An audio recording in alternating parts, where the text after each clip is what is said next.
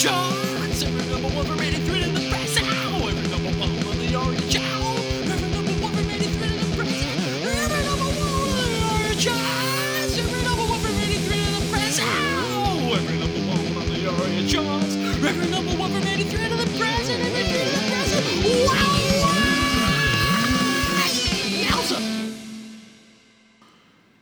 Welcome to episode three of Sunglasses at Night podcast. Is that what we're calling this thing? Sure, that's all right. Working title. I'm just I just sort of got so pumped up by by Corey Hart's Sunglasses at Night last week. I thought Sunglasses at Night the podcast is such a it's it's a catchy Sure. title. It, it you know and it also sums up my outlook on life really. Sure. Wearing sunglasses in the evening time. So I mean, you're wearing sunglasses right now, I am and it's and, evening, and so it's exactly exactly right. bumping into things, but you know, For we're sure. here now. We For got sure. there in the end. Definitely. So, look, I I just need to start this episode by um, apologising. We had some people contact us during the week. Look, we didn't um, because we haven't put out any of the podcasts yet, but I need to pretend that we put this out Sure, and you people could have just said complained. it anyway. Yeah, but I, I think I don't want to mislead people. So, Sure. so, so we so what I'm, so we didn't have any complaints, but I, there's a bit later on in the podcast that I want to sort of Sure. say, and, it, and Yes. it sort of relies on us having people that complain. So, Sure. so we had some people during the week complain um, that, that when we talked about um, Madonna's "Like a Virgin," we didn't really talk much about. We didn't give any facts about Madonna or talk about Sure. Madonna. We just sort of talked we about just- her book Sex, and Yeah. and I compared it, sort of suggesting that it was effectively like you know 2021. Um, you know, you know, Tones and I releasing a coffee table book with pictures of her fingering herself outside of KFC. You didn't know who Tones and I was, which I was surprised at, and Sure. then we sort of went I thought you were talking about someone called Tones and saying Tones and I. it's very as in, confusing. it was you two, sort of in a Madonna Vanilla Ice kind of tableau outside KFC, Absolutely. with her fingering herself. You, I don't know, looking on of course, absolutely. aghast, or maybe sensually looking on, holding definitely. a twelve-piece feed. You know, definitely. The 12 it is the most sensual of the foods I find the 12 piece feed and yeah, definitely. I'm surprised Madonna didn't have a 12 piece feed in the sex book, but anyway, maybe so it was on a page I missed. yeah, definitely. So apologies for those people that, that wrote in. I know no one did, but that wrote in during the week and complained because yeah. So anyway, later on, I just oh we will rectify that. Started off like that, then I guess. Exactly. So apologies. So yeah, but um anyway, so first number one of 1985. Did I say we're doing 85? But we are We are, 1985. Yep. Um, was one more week of Madonna like a virgin. Um, we talked about this last week. Um, did you have anything? Did you have some thoughts during the week, Tom, that you wanted to add to Oh, this that we didn't mention last I week? I found out a fact. I, I looked it up. well, that's good because uh, people complained about no facts. Sure. So if, that would be Well, great. Yeah. Uh, it was written. I just thought it was interesting that it was written by two guys, written by Tom Kelly and Billy Steinberg. Uh, apparently, was inspired by his personal memories of romance, which Hmm. asks a few questions. um, apparently, like in mid '84, Madonna met producer Nile Rodgers at the Power Station Studios in New York. Uh, and Rodgers did not initially want Madonna to record Like a Virgin as he felt that the lyric Like a Virgin was not a terrific hook. According to him, it was not an all time catchphrase. Uh, Rodgers dismissed the song after hearing the demo, which he thought sounded, quote, really stupid and retarded. good. But he later changed his mind because he said uh, four days later, like, I still couldn't get the song out of my head. So Yep. it was like, okay, well, apparently it's retarded but catchy. Yes. So, and yeah, I was just going to say, do you reckon it's a bit weird that a song like this, which defines Madonna, really, I mean, it kind of defines Madonna, Yep. it'd be the, the first song most people thought of when you mentioned her, or people my age anyway, that was written, produced, and musically performed by a bunch of dudes. Like, Yeah. is that, or is that just how pop music works? Am I? Look, it seems to be, Tom. I think um, we learnt last week that um, Cyndi It still Lauper. happens today. I'd say so, yeah, definitely. We, we learnt that Cyndi Lauper's big song, Girls Just Want to Have Fun, was written by a dude. Um. Yeah, true, true. and look, I wouldn't be surprised if through the coming weeks, even into into present day, we'll find that a lot of these, you know, female I guess anthems were probably written by dudes. I think the music industry just does seem to be either you write your own songs, or if you don't, it's just a bunch of dudes in a room penning songs and then farming them out to people. Well, so, I mean, but I hope I'm proven wrong. we'll find out. It sold 5 million copies. You know, something that only just occurred to me right then Hmm. is that perhaps with a lot of these songs, as we said, that are written by, you know, other people, the reason that the artist likes them, that it clicks with them, is that they find something in it that they think that they can make their own Sure. sort of thing. And it occurs to me that perhaps Madonna, given the fact that she was already called Madonna and was already using Catholic imagery, Yep. just thought that a song that had the word virgin in the title was Yeah. a good fit for simultaneously her branding herself and annoying Catholics, which seemed to be a huge part of the early part of her career. That had never even occurred to me, to be honest. For like sure, the yeah. Madonna Virgin thing, you know. Yeah, definitely. It's sort of, you're right. The whole package is sort of like, would it have been a bigger hit if someone else had have sung it? That was as big No, a star at the time. It seemed to be that. You're that. You're right. Imagery. So- just imagine how weird it would be to hear two dudes with giant mullets because it's 85 singing Hall and like Oates a virgin. doing like a virgin touch for the very first time. I mean, and hope not to mention creepy as fuck. as Yeah, well. definitely. Look, uh, you know, I'll be making some, you know, calls during the week and see if we can get Kenny Loggins out of retirement to do a like a Virgin cover. Let's hope so. So, um, Sure, thanks okay, for that. move- thanks that's for the facts. That's Moving good. on. that was good. only one week. That's First gonna, week of 85. That's going to placate the uh, the complainants from last week. Now, this year 1985, um, I'm sorry to advise the listeners that this is a rough one this year. This is a rough It year because It was. um, it's effectively the year of the charity single. Um, Yes. So first off the bat here, um, 14th of Jan for four weeks was Band Aid. Do they know it's Christmas? Did we have And- one of these last year? Um, Or is this the start? this is. I think this is the This start. is the start. Yeah. Sorry, There's- I was trying. I was racking my brains, but yeah. and there's a, there's a couple more this year. I think this was successful, so a lot of people jumped on the bandwagon. Yep. A lot of charity singles came out. so started sort in the UK with Geldof. He, Absolutely. he kicked it all off. Absolutely. So, um, musically, having having listened to this song during the week, um, it is fucking terrible. Yeah, isn't it? It it's- one of the worst songs I, I think mean- I've ever heard. But it, it begs the question: Is an absolute dog shit piece of music with no artistic merit whatsoever? If it's for a good cause, does that make it passable? Yeah, it's strange, isn't it? Because I mean, it obviously was. He was trying to respond to a famine. Like this had never been done before. The Hmm. idea of a sort of charity, you know, a, a you know, a, a larger kind of international charity Yep. single thing. Like you know, it's an entirely good-hearted thing. Got the figures there. Like he, um, what was it? He he said he was hoping that it would raise like 70,000 quid or so, you reckon he could get, and it made 8 million pounds instead, which adjusted is about 32 million Australian today. So that Yep. one song, but yeah, like you can't argue with that. Unfortunately, as you say, you also can't argue with. Uh, I believe it was Morrissey's assertion that the song is dog shit and has no melody, Yeah. which is um, Look, I know that I know I that in, think he came out afterwards and was not impressed. Definitely. Look, I know in 2021, Morrissey's, you know, persona non grata. I know that um, he's burned a few bridges. Is it still okay to wear a Smiths t-shirt? I'm not sure. Um, I hope it is, but, you know, wait and see. But you're right. He did say, um, I quote, I'm not afraid to say that I think Band-Aid was diabolical.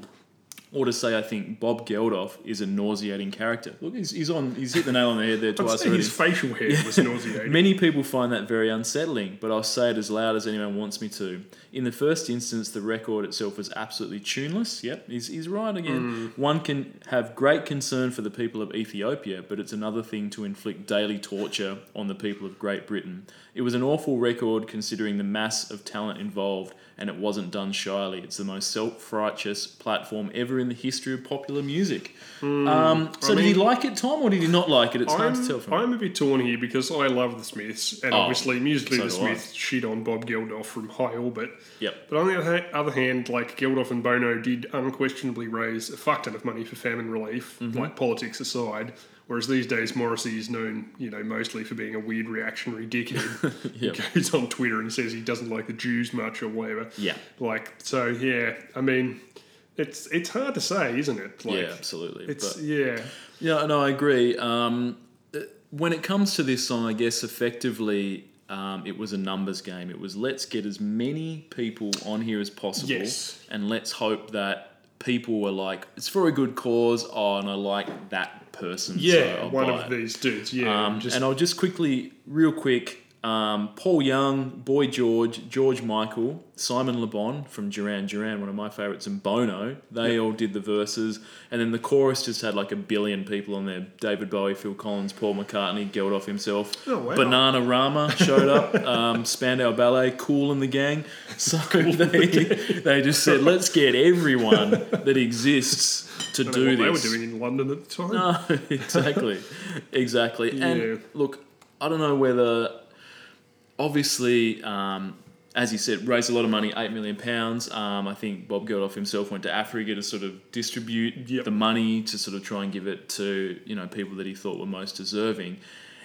If you're a starving kid and you hadn't eaten for some time, and someone said, "Look, I've got some food for you," however, the food is only available as a result of proceeds of the sales of this song, and then they played the song to you, would you take the food, Tom, or would you just continue to starve? What? Hmm. I mean, it's a tough one. I suppose it would depend, you know, how many like Simon Le Bon posters were on the wall of my grass hut. True. You That's true. know, the plains of Ethiopia. Absolutely, think, absolutely, You know, absolutely. if I was a big early Duran Duran fan, I might, I might, you know, think, well, look, the melody's not that great, but it's good to see Simon doing Definitely. some work. You know, Look, I would have chosen to starve, but that's just me. Um, obviously, each to their own. Whatever you want to do, that's okay.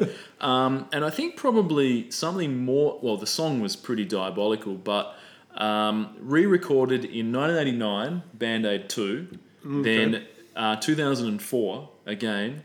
And then 2014 um, for Ebola, they, they did it again. So they trot this out every few years with a whole new cast of characters. Um, I won't bother reading them out because it's as you can imagine, it's just sort of like shitty dudes from that year. Yeah. So '89, I think Jason Donovan gets involved, and then 2014, I think Chingy's in there. So I don't really know, but um, yeah. So it's look definitely definitely something that they trot out a little bit too To me, frequently. the most interesting thing about this song, and indeed the whole Live Aid Band Aid phenomenon, is comes back to that old question of uh, to what degree can you can you detect cynicism on behalf of other people? Yeah. So, I mean, there's no argument against making a charity single, even if it's utter crap, Yeah, if it generates heaps of money for people. So the only real way you can criticise it is the way Morrissey and other you know bands at the time, I'm sure, criticised it, which is to say that the whole thing was just a self-promotional exercise disguised as charity. Yep. But for that to work, for that argument to work, you really have to think that Bob Geldof from day one is going around thinking, "Hmm, I haven't been on TV for a while. How can I get some money? Oh, Yep. there's some starving Af- Africans. I just, I just don't find myself, yeah, I don't know. it's It's a it- weird circular argument. It gets, there's a lot of stuff in pop music that comes back to this kind of thing. Like jukebox musicals, for instance, spring to mind. They're Yeah. a kind of current thing that have nothing to do with charity, but everything to do with, you know, the argument of to what extent does someone actually like this, or are they just trying to make cash out of this? You know, Yeah, does the ends justify the means? Um, I guess for Bob Geldof to sort of say, "I need to stay in the public eye. I'm going to do this song Yeah. again," but Who- it's for a good cause. So, do you criticise him or for for just yeah. sort of maybe I'm a bit cynical and I say, "Yeah, he just seemed to pop up every once in a while, going, oh, I've got a new band aid band together." And then so- I mean the obvious the obvious counter argument is well, what have you done for charity? That's you know, true. like when That's do we see you give eight million pounds to charity? Anyway, Yeah. I don't know. I'm just saying I've never found a sort of you know Look, I think for me, the, one of the most damning critiques is um, from Chumbawamba, Tom, who um, released the album Pictures of Starving Children Sell Records, as well as an EP titled We Are the World, um, were intended as an anti capitalist critique of Band Aid, the Live Aid phenomenon, and they argued that. You know, the record was primarily a cosmetic spectacle designed to draw attention away from the real political causes of world hunger. And look, all I want to say is, you know you fucked up when the guys that wrote Tub Thumping are calling you out for doing something without any artistic merit for the sole purpose of generating money. So, Oh, look, I'm sure Tub Thumping was meant to be satirical, and I'm also sure that they didn't satirically give all the money away that they made from Tub Thumping. no, absolutely, absolutely right. I'm sure they unsatirically put it in their own bank account. Definitely. I just I find this interesting. The history of popular music is the history of cheeseballs versus cynics, Mm. and they go round and round in a kind of cyclical thing. You see it over and over again. Like music will lean one way towards cheeseballness, and then eventually there'll be a counter reaction, and it'll go back to cynicism. Yep. And then people gradually get bored of cynics, or the cynics gradually turn into cheeseballs as they get older, and then there'll be another counter reaction. I just yeah. Oh, and it indeed. depends who's writing the criticism. If the critics are cheeseball, then obviously they're going to be skewed towards that sort of thing. So yeah, Yeah. Look, I think it's safe to say this sucked. Um, so we, we, you know, take. I just think from a from as a, pure- song, oh totally. from, from a purely mu- musical bollocks. point of view, taking away all the good cause, yeah, it's a terrible Oh, yeah. song. It's it's probably Absolutely. a one out of ten in terms of. Um, Uh, well, like speaking of which, lyrics. Yep. I mean, just in case you've never heard this song, or you know you're too young to have heard it, and you think that we might be overstating how shit it is, uh, have a go at this. Um, remember, remember, while I'm saying this, that we're speaking to sub-Saharan Africans, Ethiopians starving to death, who probably never watched television or listened to pop music in their lives. There's a world outside your window, and it's a world of dread and fear, where the only water flowing is the bitter sting of tears, hmm. and the Christmas bells that ring there are the clanking chimes of doom. Hmm, what the fuck? Yeah. Well, tonight, thank God it's them instead of you. This is that's to the white people says it all, Yeah, really. it does, yeah. And there won't be snow in Africa this Christmas time. Like no fucking Yeah. shit. The greatest gift they'll get this year is life. Where nothing ever grows, no rain or rivers flow. Do they know it's Christmas time at all? Probably not, given that they're not Christian. I would say. I mean, this is some David Brent, Equality Street level Oh, dog shit. terrible, yeah, In it's fact, I would say if that song had come out this year, it would have made a billion dollars for charity. No doubt. One hundred percent. You could release that song unironically in 1985 and Yeah. massive hit on your hands. Absolutely. Look, I don't really know whether I've got more to say about this. You can No. only shit on a song for so long. No, but, uh, please move on. Sorry, that's good- enough. Of No, it's it's terrible nonsense. though, definitely. Um, so Okay, next up. Oh, sorry, hundred thousand uh, Spotify listeners a month. Still, Oh, okay. fuck knows who, and you can get this on Discogs for eighteen cents. cents. 18. Oh, yeah, that's- sorry, that's at the 18. bottom. It is at the bottom, definitely, definitely. Um, so moving on next, eleventh of Feb for five weeks. Foreigner, I want to know what love is. Mm, they did. They were curious. Um, they did want to know what love is. Um, They wanted you to tell them. Exactly possible. right. Too lazy to Wikipedia it. Exactly. Um, now, do you prefer this version or the Tina Arena version? Um, have you heard the Tina Arena version? Sh- shamefully, I haven't. No. It's- I mean, I'd, I'd flip a coin as to whether it would be better. It might be better than this. Yeah, absolutely. She had a good voice. Absolutely right. Yeah, for sure. Look, um, I think Foreigner. They're a hit factory as far as I'm concerned. Um, they've, they've they own a factory that just pumps out What hits. were some of their other hits? Oh, this one, to- cold as ice. You're as cold as ice. Sure. Um, waiting for a girl like you. I'm waiting for a like. Yeah. And say you will. Say you will. Say you will. Classics. Make up your mind. so All- all great, all classics, definitely. sure. Look, Tom, I, I don't want to. Um, do we have to cancel Foreigner? Um, I don't. Why- I feel, why would we well, I feel like we're cancelling something every week, and I don't really want to cancel them. I'm sure something will show up. look, the video clip of this, um, they they bun- they get a bunch of uh, of African Americans on a bus, and they bus them into the studio I did watch that. and then and then make them sing the song. And look, I just don't know. Look, I don't know the terms of the contract. Were they adequately compensated for this? It's a you know, weird one, isn't it? It, is like, I don't really know. Like, were they the busing, exploited? The busing only starts like halfway through. At the It start, does. it just appears to be a bunch of lonely people of all races just Yep. doing fuck all. Yeah. And then gradually they get bussed into this room, and then it seems to be mostly black people with the white band. But Yep. yeah, the message seems to be that you know we may all be trapped in our own loneliness and our own skin sometimes. But you know when you get to the the end of the day. Yep. We've all got one thing in common, which in this case is mullets. That's true. There's a lot of mullets in Just this. one hundo, like Absolutely. black, white, Everyone's male, got a mullet. female, Yeah. aged. No, it's just Definitely. So look, I, I won't cancel Foreigner until I see the contract that was signed, and if I can look at that and I find out that the terms are, are suitable, Hmm. I I, just want to make sure they were compensated. Everything's fine. I don't want it to. I don't want any sort of exploitation. I don't want no. any sort of like course not. you're doing this for free as a favor. You know, I don't want any of that sort of stuff. But I just don't know. But yeah, certainly on the bus as well. They had everyone had like a flyer that said Foreigner on it, like they'd sort of found it on like a phone telephone pole or something. You went, what's this foreigner? So it's sort of that was the equivalent of the internet. In Exactly 85. right, exactly. So look, yeah, won't cancel them. Look, actually, maybe possibly the reverse of this. Possibly it's just the fact that they they just want people to sing on their song, and they just got the best singers that they could. So I, I don't know. I just don't know.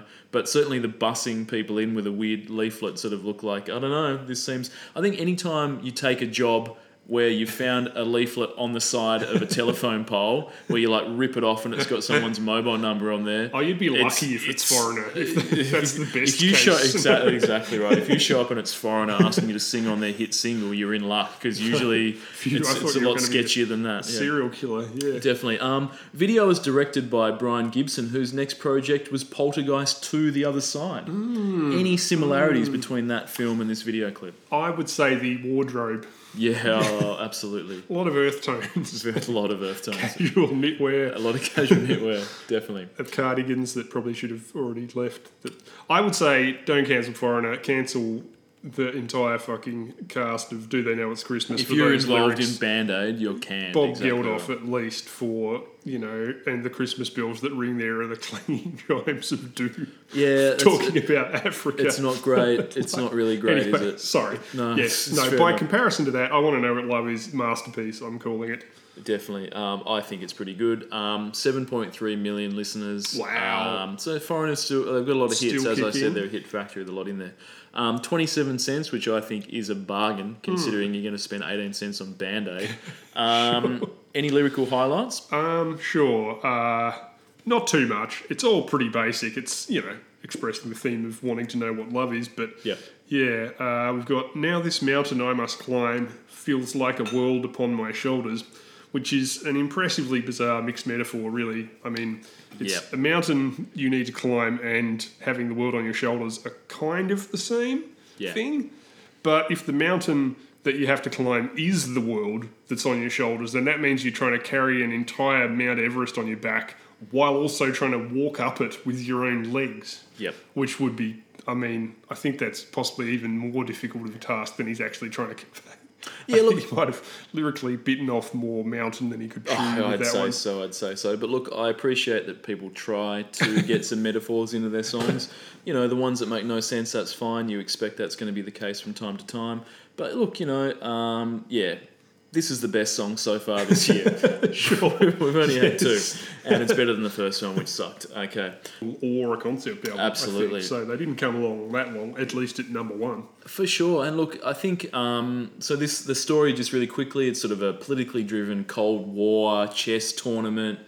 Two grandmasters, an American one and one from the Soviet Union. They fight over a woman. One falls in love with the other, etc., etc. So it sounds totally dog shit.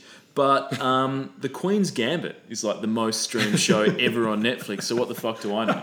Seems like this was about what thirty five years ahead of its time. A People friend love of mine- chess. A friend of mine used to do dodgy ass amateur musicals when he was at college, so Yep. like 17 year, 18 year old cast.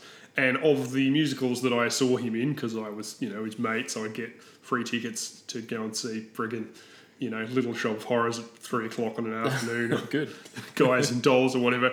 I would say One Night in Bangkok was by far the most sort of You saw contemporary. chess that you saw. Yeah, that they did this. yeah, Nice. chess. Sorry, that's not- good. uh, It was quite by the standards of the other stuff people whose musicals. It felt reasonably, you know, contemporary, and a couple of the songs sounded like they might possibly have been kind of up to date, which is more than you can say for anything in Guys Yeah. and Dolls or whatever. You know, I withdraw my previous remark then, Tom. So, I don't know. Maybe it's just sort of. Uh, I guess any like a chess-driven film or a chess. It's sort No, of like, it sounds but boring. It does, It but it's does. but I guess I uh, think it's just because the ABBA guys were good at writing Yeah. songs. Like it, it, you know, that drives the whole thing. Nobody cared. I couldn't really tell you what happens in the plot. I just remember No. the, the songs. You know, And look, and I'll- this is the big number that kicks off.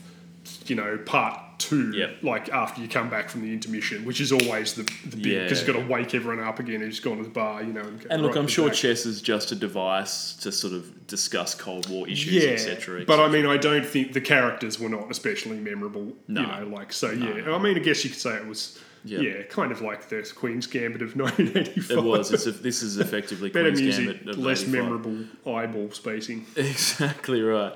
So Murray Head gets all the credit for this, but he just he does the rap verses. Um, he's not a great rapper. No. Um, he's actually No, I'd, he's I'd say a terrible rapper, but he's credited for this. Um, the actual chorus part, the one night in Bangkok bit, is sung by a different guy.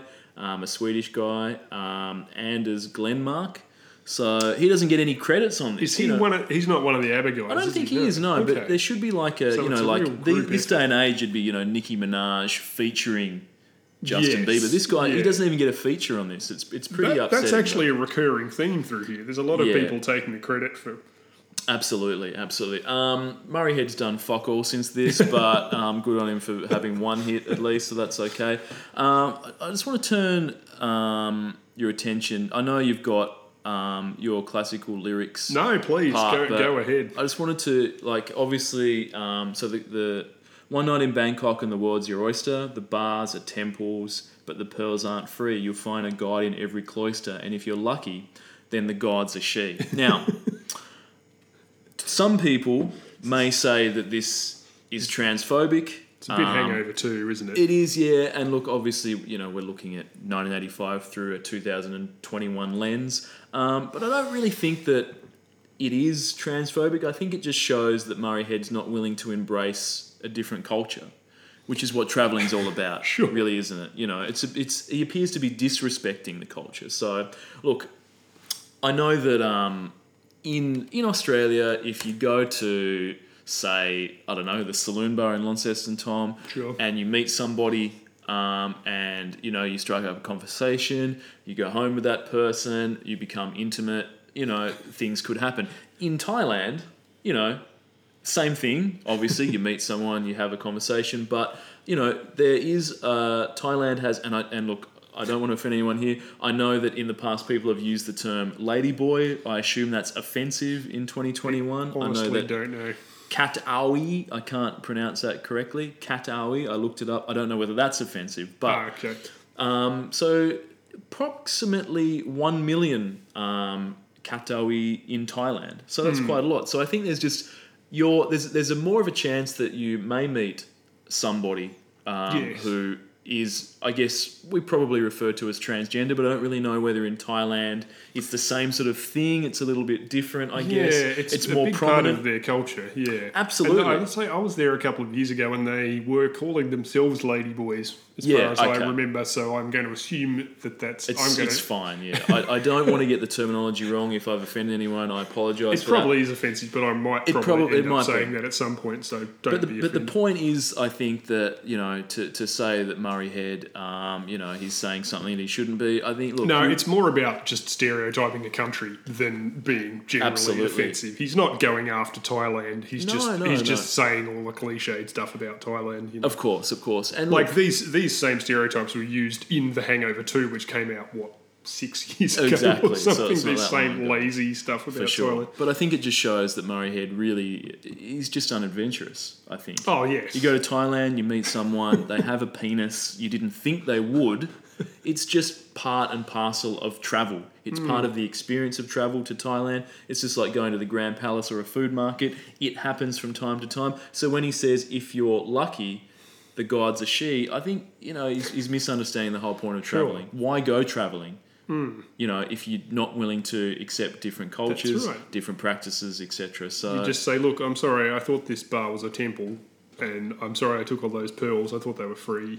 Like there was a bowl of pearls on the bar, but now I realise that you know I'm in some sort of weird exactly. transgender temple Ex- exactly. imagined, which is gold for some reason. Yeah, but, look, you the lyrics don't make a lot of sense, but um, or They sort of, they sort of do. They They make do. more sense than than, than, the than we are the world, or, or do they know it's Christmas? Sorry, so yeah, absolutely. Um, another lyric: "One night in Bangkok makes a hard man humble."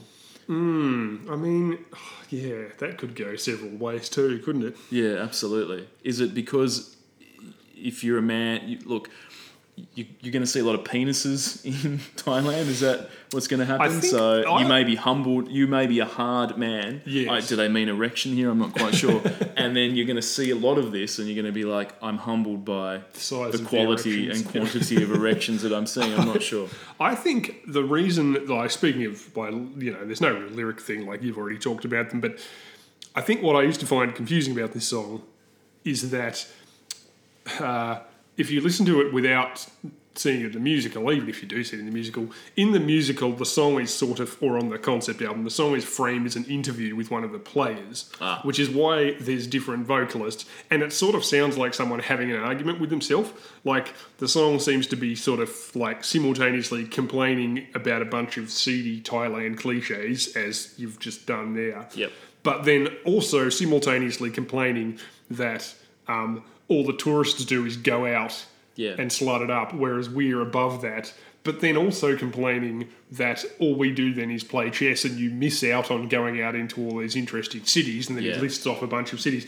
And yeah, so it's not. I always thought it was confusing because I just assumed it's like one person talking, but obviously, yeah, it's really it's having an argument with himself, which is why it doesn't make a whole lot of sense. Yeah, well, I guess once it's taken out of the context of the musical. Yes, or an itself. ABBA lead singer's concept album, and then three other dudes get Yep. involved.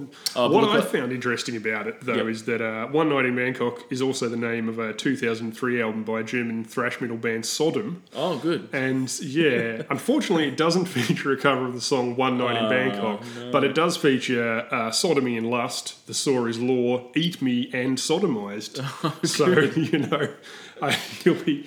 Uh, Eat Me has an exclamation mark, just in Oh, case good, you were good, good, good. confused. But I, yeah. I wasn't sure, so I'm assuming it sounds probably a lot like this. Oh, look, it'd be very, very similar. Just with a slightly heavier Sodom. Definitely, I think side side by side, you'd be hard to tell them apart. I'd say, but um, look, I, I like this one. I think the chorus is pretty catchy. What's your favourite Sodom song? Ah, eat me, eat me with an exclamation mark. I think is, is definitely one of the finest. So, Invitation or Threat, or both? Who can say? Anyway, uh, absolutely. kind of made me want to listen to Sodom. Then I saw their logo and I was like, did a 12 year old draw this? I think they did. Yeah, Okay, sorry. no, Enough about One Night in Bangkok and sodomy. yeah. Um, six hundred thousand listeners still check out Murray Head Jeez, a month. Yep, and he's Oh, only got this one song, so people must be listening to this. Um, twenty four cents. So.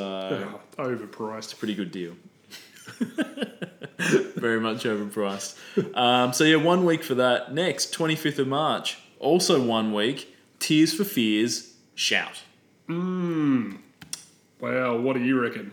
Look, I think this one's pretty sick. Um, Me too. it have to features. I think this is one, one of the better ones this year, if not the best one. Um, it does feature, I think, in the video clip, one of the finest guitar solos around because um, it's one of the members of Tears for Fears just standing on the edge of a cliff um, wearing a trench coat. Uh, the old edge of a cliff. Yeah, I don't think there's anything tougher or like more rad than doing guitar solo on the edge of a cliff. Um, I say this is one of the best, but not the best because um, Guns N' Roses Slash Oh, it's hard in. Don't Cry. Yes. Um, that where he drives a car very fast. He's having an argument with his girlfriend in the car, and he says, "Fuck this argument. I can't be bothered dealing with this." So he just drives the car off the edge of a cliff, Wow. killing himself and his girlfriend in the process as the car explodes at the bottom of the cliff. Yet in the cutscene, Slash is standing at the top of the cliff where he'd just driven the car off, and then he rips out a solo on the top of the cliff and then throws his guitar off the cliff into, I assume, the flaming car where he just died. Wow. So, um, obviously, It's hard to beat a hard to beat that. explosion ghost solo, truly. Oh, definitely, definitely, definitely. So that's definitely one of the best. Um, but yeah, I like this one just because it does also involve a cliff and a trench coat, which is pretty sweet. Um, look, I like Tears for Fears. Um, Me too. I, I think bit of a this album, um, Songs from the Big Chair, this is a hit. Obviously, Everybody Wants to Rule the World. That's another one that people like. Um, Head Over Heels. Um, I actually, Hmm. at, at my wedding, um, my wife walked down the aisle to the first 30 Aw. seconds of Head Over Heels. it's so, a good 30 seconds. I listened to it after Yeah, I saw that. Yeah. Definitely. So I think it's a good intro. It's a good song. Obviously, that song featured in Donnie Darko, I think, as well, when uh, he sort of jumps off the back of a bus. It's in slow mo, sort of sees his love interest. So Yes. um, so that was pretty cool as well. Um, so yeah, chose that one for the wedding. Um, I could have chosen the bridal chorus from Richard Wagner, but it wasn't a neo-Nazi wedding, so I had to refrain from that. But alas, If anyway. only you'd hung out a few more years, you could have had that neo-Nazi wedding you'd always dreamed. Oh, of. exactly, exactly right. So, but yeah, um, I think this is a good song. Just go check it out on YouTube. Um, Yeah. any- yeah. That's that's probably all I can Video say. Video wise, I mean, yeah, it's another one-two mullet punch, you know, from the boys here. Absolutely. Followed by a 26 hit combo from every single other person in the music video. Like, Yeah. I just, I mean, truly, like, this is one of the, a little bit like the Your Foreigner. It's kind of a video about, you know, a bunch of lonely people getting together in a room to sing the same song with, Yep. you know, the band. Um, obviously, there's an enormous amount of smoke drifting through the room. You know, every yeah, it's the '80s after all. But I just can't help but feel that the '80s was just such a weirdly flattering decade, in the sense that everybody just looked like total ass. Like it was just democratic. You could be even if you were like 20 kilos overweight to be an extra in a music video. You just could wear just an all elasticated sort of polyester parachute ensemble, put a pastel cardigan over the top, then a trench coat, and then some sort of weird beret. Like you know, it's nuts. Absolutely. Really, like people remember the 80s as being all crazy fashion, but mostly it was just people looking like complete balls. Even Yeah. beautiful rich people like Lady Di looked like your grandma's armchair. Like it's just such a weird. It's a weird decade for fashion. Yeah, I mean, you do watch the music videos from this era, and you do realize that everyone was just wearing a, a really a nice knit. Oh, Sort of yes. jumper, casual, sports so- casual. We were all Lionel Richie in the 80s. Absolutely right. Um, on their album The Sickness, uh, Disturbed covered this song in the year Oh. 2000 as Shout 2000. Uh, I gave it a quick listen. If pressed, I'd probably describe it as down with the shitness if I had to. Uh, this has also been sampled in 59 other songs, Yikes. including The Magnificent Jazzy Jeff by Jazzy Jeff and the Fresh Prince, Cars and Sex by the Notorious B.I.G., and Poker Party by Weird Al Yankovic. Uh, lyrics wise, I won't go into it too much. Like, I really don't, you know, have any ideas what's going on here. It seems to be in the kind of, you know, the great British tradition of like songs which sort of vaguely sound like they're either complaining about your school that your parents made you go to, the shitty town that you grew up in, Yep. or, you know, the fact that people gave you the stank eye when you went to the pub when you were young, something like that. Yep. You know, yeah. or the entire political system. Uh, it's hard to know. Yes, Some yeah, some sort of vague melange of just growing up in, you know, a place where it rains way too much. Yeah. Uh, yeah, one of those one track minds that took you for a working boy, kiss them goodbye. You shouldn't have to jump for joy. I agree, you know, you shouldn't have to jump for joy. Although, if they jumped off that cliff in any outfit from this video, you would just float gently to the bottom of the cliff. So Absolutely right. Another mark for 80s fashion there.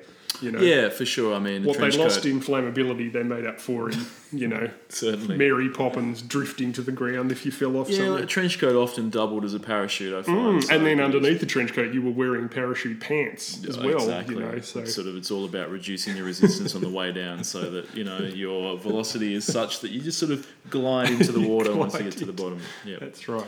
definitely. So Tears for Fears, uh, seven point nine million Spotify listeners yeah. a month. That's Um, Thirty-two cents for this. I think that's a deal. Pick that one up. I think good stuff. Yeah, Um, I'd buy the whole album for that. It's a corker. If you haven't heard it. Absolutely, absolutely.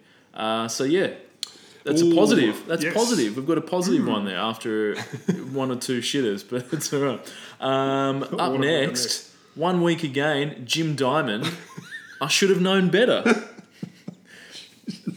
Now, I don't. I honestly thought to myself, I've never heard this song before in my life. I just, I, I was like, what the fuck? Who is this guy? What is this? I don't know. Put it onto YouTube, and then a bit comes on and goes. Should have known better. And then I realised I had heard it, but it still wasn't very good. I don't know. I had a similar experience, except then I watched it thinking, surely I've heard of this, and I genuinely had never heard this bloody song. So it was a new one to me. So yeah, what did what did you make of it from your? Oh, look, it's not very good. Um, Jim Diamond, prior to this, was in um, an electro pop band called PhD. Oh, okay. I thought he was in one episode of EastEnders because that's what he looks like. So, yeah, absolutely. PhD also sucked, um, and they had one song which was apparently a hit that I listened to that was no good. Um, And he had another hit after this, but well, I say a hit. He had a song called Hi Ho Silver, which I had also listened to on YouTube but never heard before in my life. And that was apparently the TV theme tune um, for a show called Boon, which I gather was a David Boon show.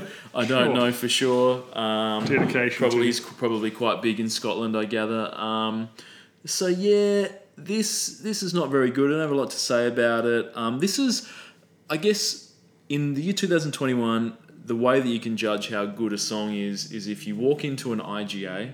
This is usually my sort of test. Um, and you know, if you go into the IGA enough times, or any supermarket for that matter, over the course of a year, you know you're going to hear a Phil Collins song. You're going to hear Tears for Fears. Sure. You're going to hear Probably that hear Foreigner. You'll hear foreigner you'll eventually hear these songs because you know they're popular depending on the radio station obviously but these sort of supermarkets tend to play the sort of best of the 80s 90s type stuff but having gone into supermarkets for my entire Yeah. life i've never heard this song Yes. once in a supermarket never will they play it because i just don't think it's very good um, Yes, I, know, I see what you mean. There's a weird. You would think that anything that came number one in any country just on the balance in of a decade probabilities would end up just being part of your sort of greatest hits of the dot dot dot. You know, but yeah, there are some things that were not good enough for that. yeah Like, yeah, Absolutely. Um, interestingly, in 2011, Diamond teamed up with um, other Scottish musicians to raise money for charity, um, including guys from Wet, Wet, Wet and the Proclaimers.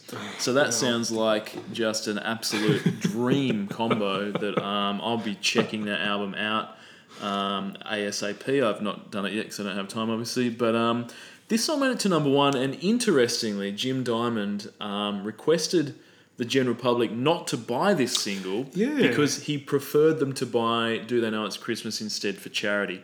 So that's a good sentiment. uh, it is a good sentiment, but I think what it shows is that even though this song is bad, Do They Know It's Christmas is so bad that even with Jim Diamond saying don't buy this song, people were still at the Woolworths or Sure. whatever shop they were. They had both in their hands.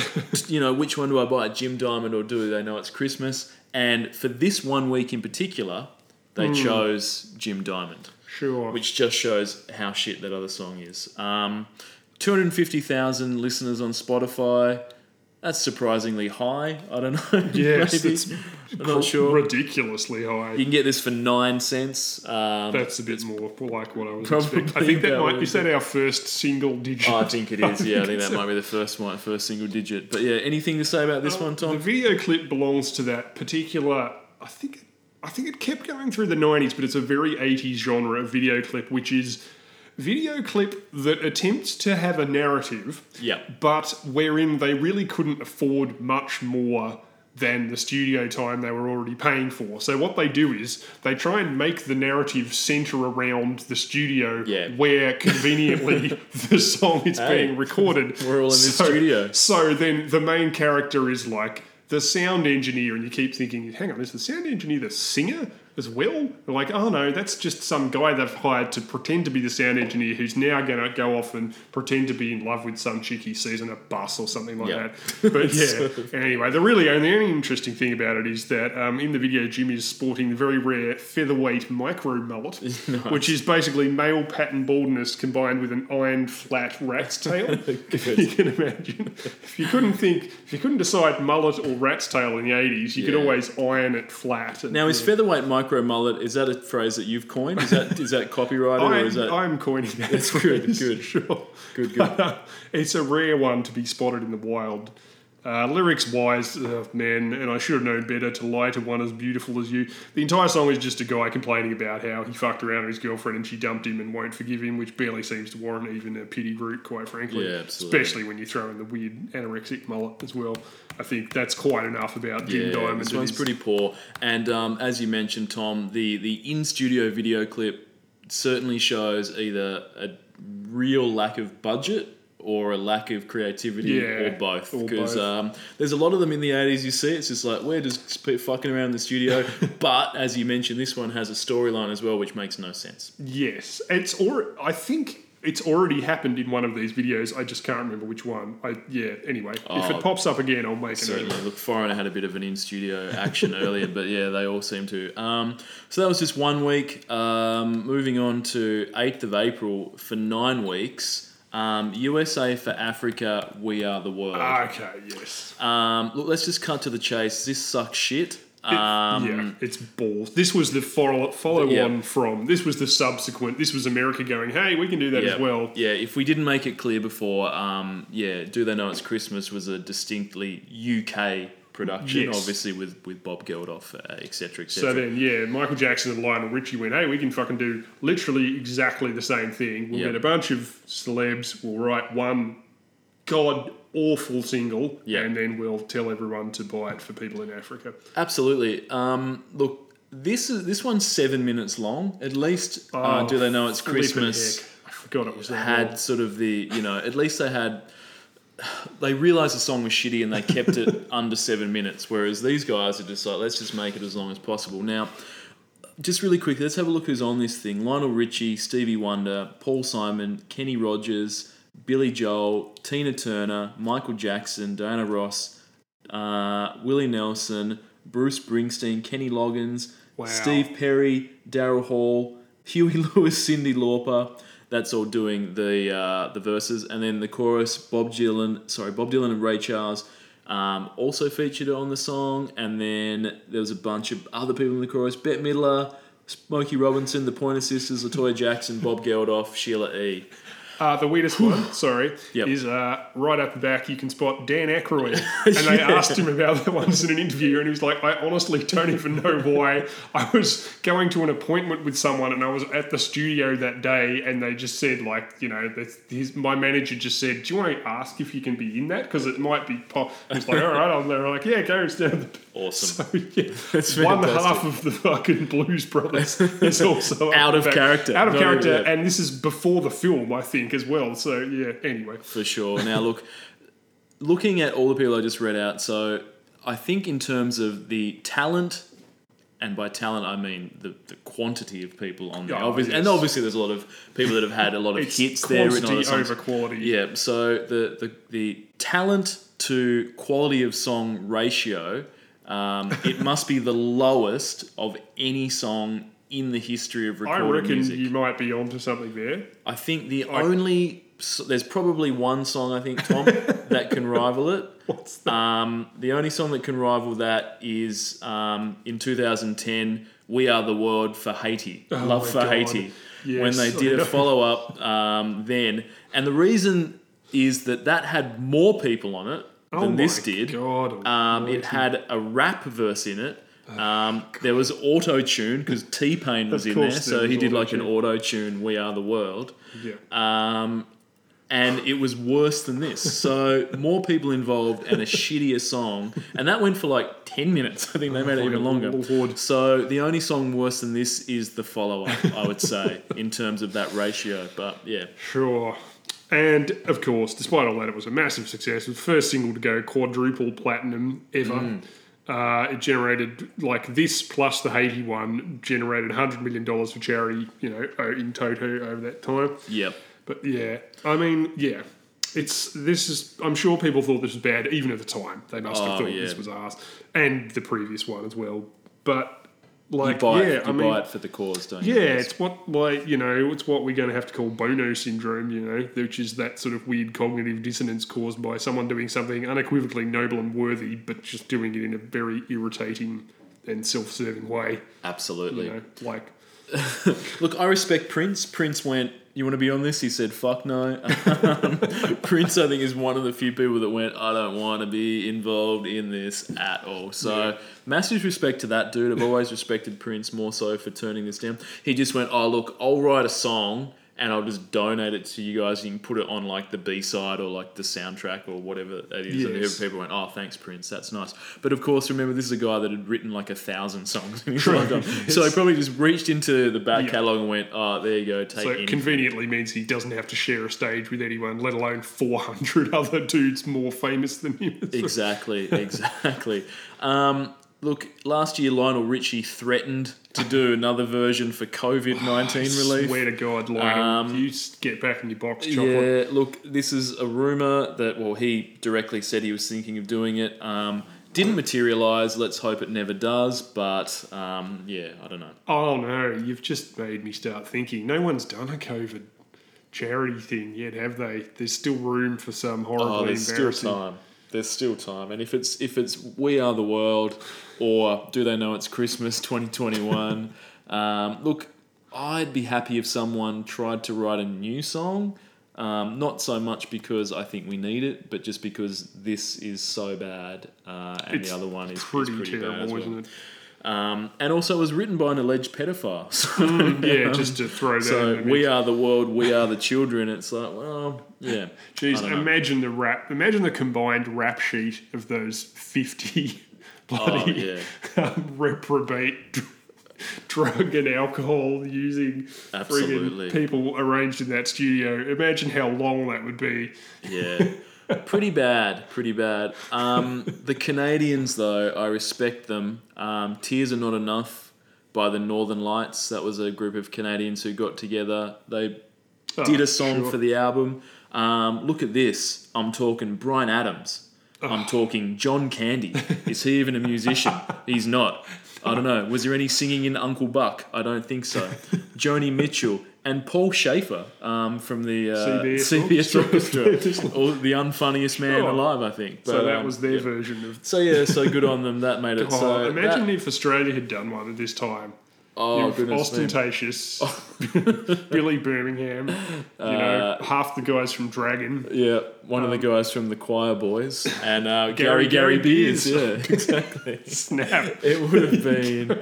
That's that would be fantastic. So look, it's not too late for any of those guys. Um, obviously, Michael Hutchence can't be involved, but they might just do, um, you know, get him involved via some sort of, I don't know, technology, I guess, like they did when they had the Tupac um, sort of hologram. Perhaps we can have that. Yep. A Hutchence hologram with Gary Gary Beers For some- COVID. For COVID. So yeah, look forward to that. Um, I'll start writing the song and I'll send it through to, uh, you know, I know people, you know people. Tom, let's get that happening. So Sure. um, 1.1 million people uh, a month listen to this on Spotify. That's disturbing. That is That's disturbing. that's probably one of the most disturbing things I've heard this year. Um, you can get that for 26 cents, which I think is paying way over the odds. But you know, maybe you want it for. I don't know, like a, give it to someone for Christmas that you hate. There's someone you despise in your family. It's, here you go, take this. or give the 26 cents to a charity for Africa, That's maybe. That's probably better, I think. Absolutely. Um, any lyrical highlights? There Or- truly aren't. I mean, really, like even trying to find something, you can tell tell that this was written by Michael Jackson and Lionel Richie because it becomes very apparent when you hear the mixture of sort of bland pablum and a weird focus on Jesus and children without understanding any of it. Like, uh, I mean, for instance, uh, none of it's interesting, but there's one line. What do we got? Um, as God has shown us by turning stone to bread, we must all lend a helping hand. Yeah. Uh, that doesn't happen in the Bible. God doesn't turn stone to bread. So it's not enough that you're starving to death in sub-Saharan Africa. that You have to listen to this horse shit as well. But Yeah. yeah, I mean, we are kind of acting like people individually went around and played this song to people in Ethiopia. I I, I, only hope that they didn't further that the aid workers took mercy on people and went, okay, give us the money, but we're not playing them this ass. Oh, exactly. I mean, starving, hunger, world hunger, starvation, it's obviously something that is not pleasant for people that just are unable to get enough food for their, you know, subsistence and to survive. But to add up insult to injury, play Yeah. this song to them as well. It's just like, oh, Also, low key reminding people that God could turn stone to bread if he wanted to, but he's not doing it for you, cunts. He That's- just wants you to starve. That's true. That's yeah. I mean, it's, it's just a lack of respect from God, really. I don't know, but um, yeah. Look, it's interesting. I think the other one was um, "Do They Know It's Christmas?" Particularly for Ethiopia. I'm not sure. Was this Um, because it's USA for Africa? For you know, did I don't know whether the money was more widespread or what they did, but Well, that was always the question: is Yeah. what actually happened to the money? I think that's what a lot of people like Chumbawamba argued about, Yeah. which was that they didn't really do anything to address address the underlying political problems, and a lot of the money went to e.g., one group of people with guns who were fighting another group of people with guns and True. so forth, and most of the money got spent on guns instead of food. Yeah, but, well, know. that was something that yeah, just doing research for not this song, but certainly do they know it's Christmas? That yeah, a lot of the, the funds that were raised by um, Band Aid, yeah, it ultimately went to effectively, I guess, the the leaders of Ethiopia at the time who. Um, as you said, did use that money just to fight their enemies yes, effectively. and so- were l- responsible for for the famine, in the in first, place, place. yeah. Yeah. exactly by destroying crops, etc. So, um, so in in some ways, Bob Geldof actually, um, I guess, reduced the food supply in some ways. Mm, So I think he we may have say contributed he's to the cancelled famine. as well for being yeah. a war criminal Oh, he's a war criminal. and for writing "Do They Know It's Christmas?" That's a one-two punch at the Hague. You're not getting out of that one. Exactly. The Hague would say you've written the worst song of all time, and the funds went to a warlord to, right. to actually destroy crops that could have gone to feeding people. So, Sure. yep, third Well, strike, you're out. genocide, uh, Yeah. who have we got next? Two weeks, um, Eurythmics. Would I lie to you? Hmm, she's got a red voice. She does. Look, Annie Lennox does have a very good voice. Um, I like this song because there's a lot of leather in it in the video clip. Everyone's wearing leather. Sure, I didn't watch Um, that. oh, there's a lot of fucking leather. So effectively, the, the video clip, Annie Lennox, um, she's in the, I guess, the green room backstage, ready to go on stage. Bit of a fight, you know, with a lover. She's wearing leather. She gets up on stage, sings this song. The other member of the Eurythmics is also wearing leather. Everyone, I think, all the backing band is wearing leather, and it's it's you know it's it's it's a rock song, but it has a horn section, and I think that um, that's something that you don't see as much these days in the 80s. Thoroughly enjoyed that. Um, Oh, last time yeah. I saw that was probably on the commitments. uh, I don't know whether they still do this anymore. But yeah, good, good. I Oh, like this there's a- one. oh, there's a song. Uh, I'm jumping ahead of myself. Yep.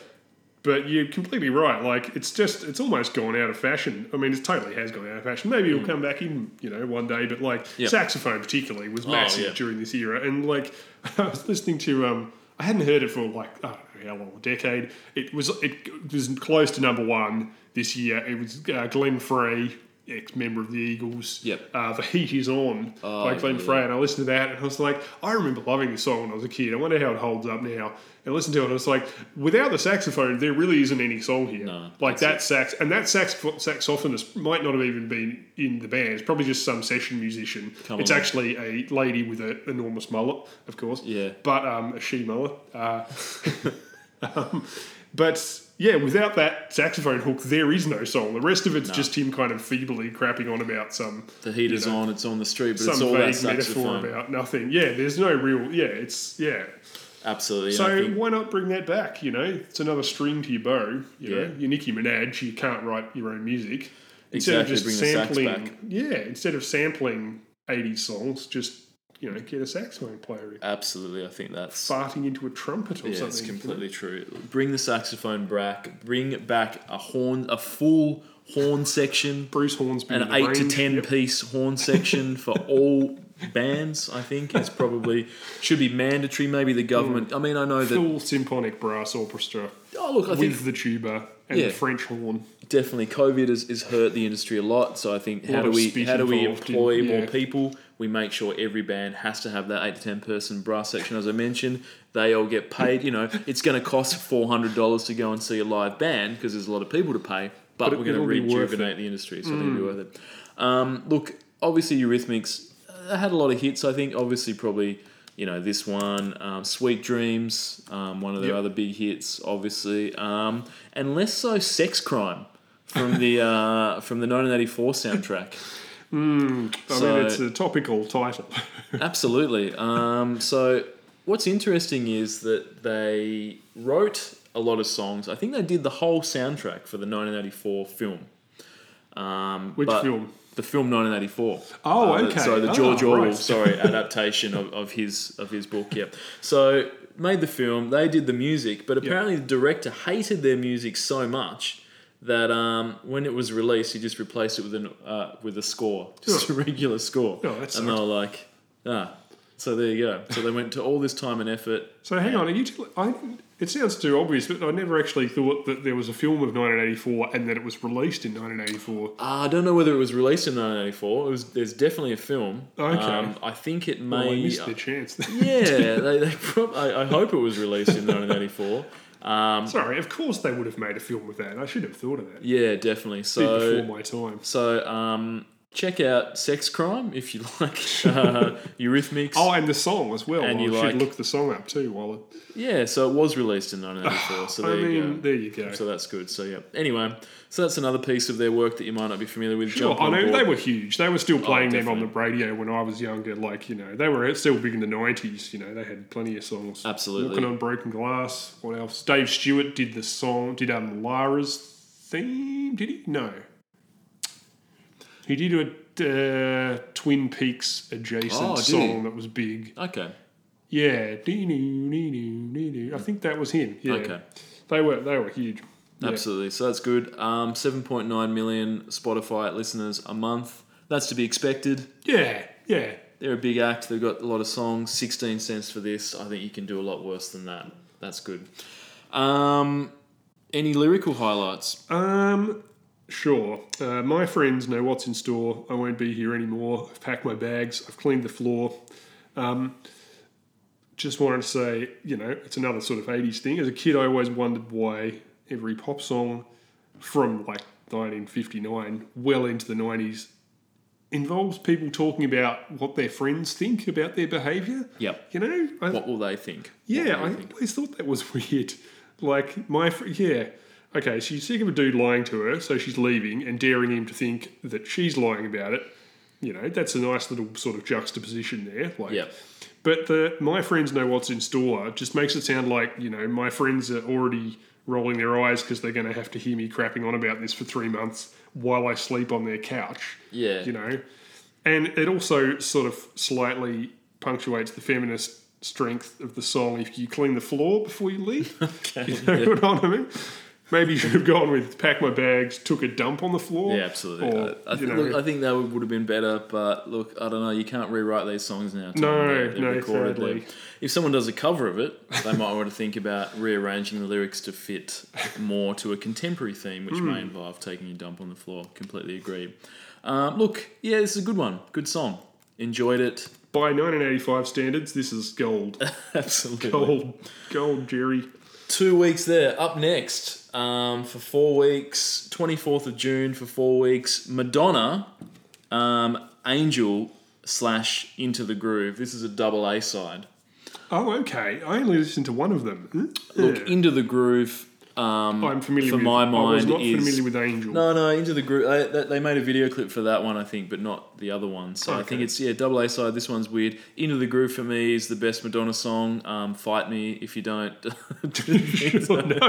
you can have it. That's fine though. I like this one. Um, yeah, it's pretty. Yeah, look, it's a good song. Um, I quite enjoy that one. Um, but yeah, look, we, we know about Madonna. Um, look, you you placated Madonna fans earlier by having some facts, so that was okay. I was I was going to throw No, some please in now. bring it out. I'm much less familiar with these. Did you know? Did you know Madonna is not her full name? She also has a last name as well. Um, Um, you know, I didn't do any more research. I don't know what the last name is, but she does have one. Um, that's that's the only fact I had. So sorry, but is not her real name, though, is it? Of course. no, it is. It is her real name. It's her real first name. Apparently, Really? apparently it's her birth name. Yeah, definitely. So parents, Wow, okay. parents set her up for fame. So yeah, Okay. um, yeah. Or I mean, she you can also she's also known as Mrs. Sean Penn, I guess, or, or Mrs. Guy Ritchie, perhaps. Madonna, So, Louise. uh, Ciccone. Okay. So there you go. Absolutely. Um, so yeah, look, I think after last week's success of reading out quotes from the sex book, I think I've got one Oh, more. please. Um, It's the gift. as I said, I could I could just read out of Wikipedia, but that's sort of sort of boring. I think uh, it's better to just let Madonna speak for herself. So, um, here we go. Sex with a young can be fun if you're in the mood. If you're feeling impatient or you feel like you want someone else to take charge, do not have sex with someone inexperienced. But it can be really arousing. One of the best experiences I ever had was with a teenage boy. I think he was a virgin. He hardly had any pubic hair. He was Puerto Rican. He was uncircumcised. He lived in my building and used to come over to my apartment all the time and just watch me put on my makeup and get ready to go out. Asks a few questions. He hung around me all the time. He never went to school, so I started giving him reading assignments. I'd have him read out loud, like Henry Miller's The Tropic of Cancer or something really arousing. Whenever he got ready to leave, he'd kiss me goodbye, but the kisses started getting more and more daring on the part, and I just went with it. Then one day, his parents kicked him out of his apartment and he wanted to know if he could spend the night at my house. I told him he could, but I only had one bed. So we both got in it and I couldn't sleep. So I had sex with him and it was really awesome because he was young and in wonderment of- of it all. He was fearless. He would do anything. He wasn't very big. He was just a baby. See, I'm not a size queen, but it was excellent. He went down on me and I think I had an orgasm in two seconds. I was so turned on, it was probably the most erotic sex I ever had. Hmm. But he gave me crabs. That's what you get. You win some, you lose some. uh, that Now didn't this- happen. I this raises- none of that happened. This raises a lot of questions. Let's I hope that didn't happen. is it okay to have sex with someone who's underage, who's a teenager, if as a result you get crabs? Is that punishment fit for the crime? Is that sort of Sure, does that would stand up in a court of law. exactly. Madonna, you're found guilty, but you got crabs, so just move along. Hmm, she got crabs from a teenager who was like a virgin, but somehow had crabs. Yeah, look, it's hard to know whether the story and also went down on her, so was familiar with you know oral sex in the Exactly. what, late seventies when this took place. a virgin Exactly. who lives with his mum. Anyway, sure. Yeah, look, I'm sure it totally happened. I don't really know whether to believe everything in this book, Tom, but certainly um, if that is a true story, um, Hey, this is a book a, of, lot you know, of questions. A lot of questions. absolute boner shrinker erotic fantasies. so Yeah, she's allowed to have erotic fantasies about the underage. I'd prefer that that was a fantasy than an actual thing that happened. Yeah, hard to say. Um, look, I'd hate to cancel Madonna, but um, geez, that's pretty sketchy. But yeah, I don't know. I don't know. She did get crabs, so maybe it balances out in the end.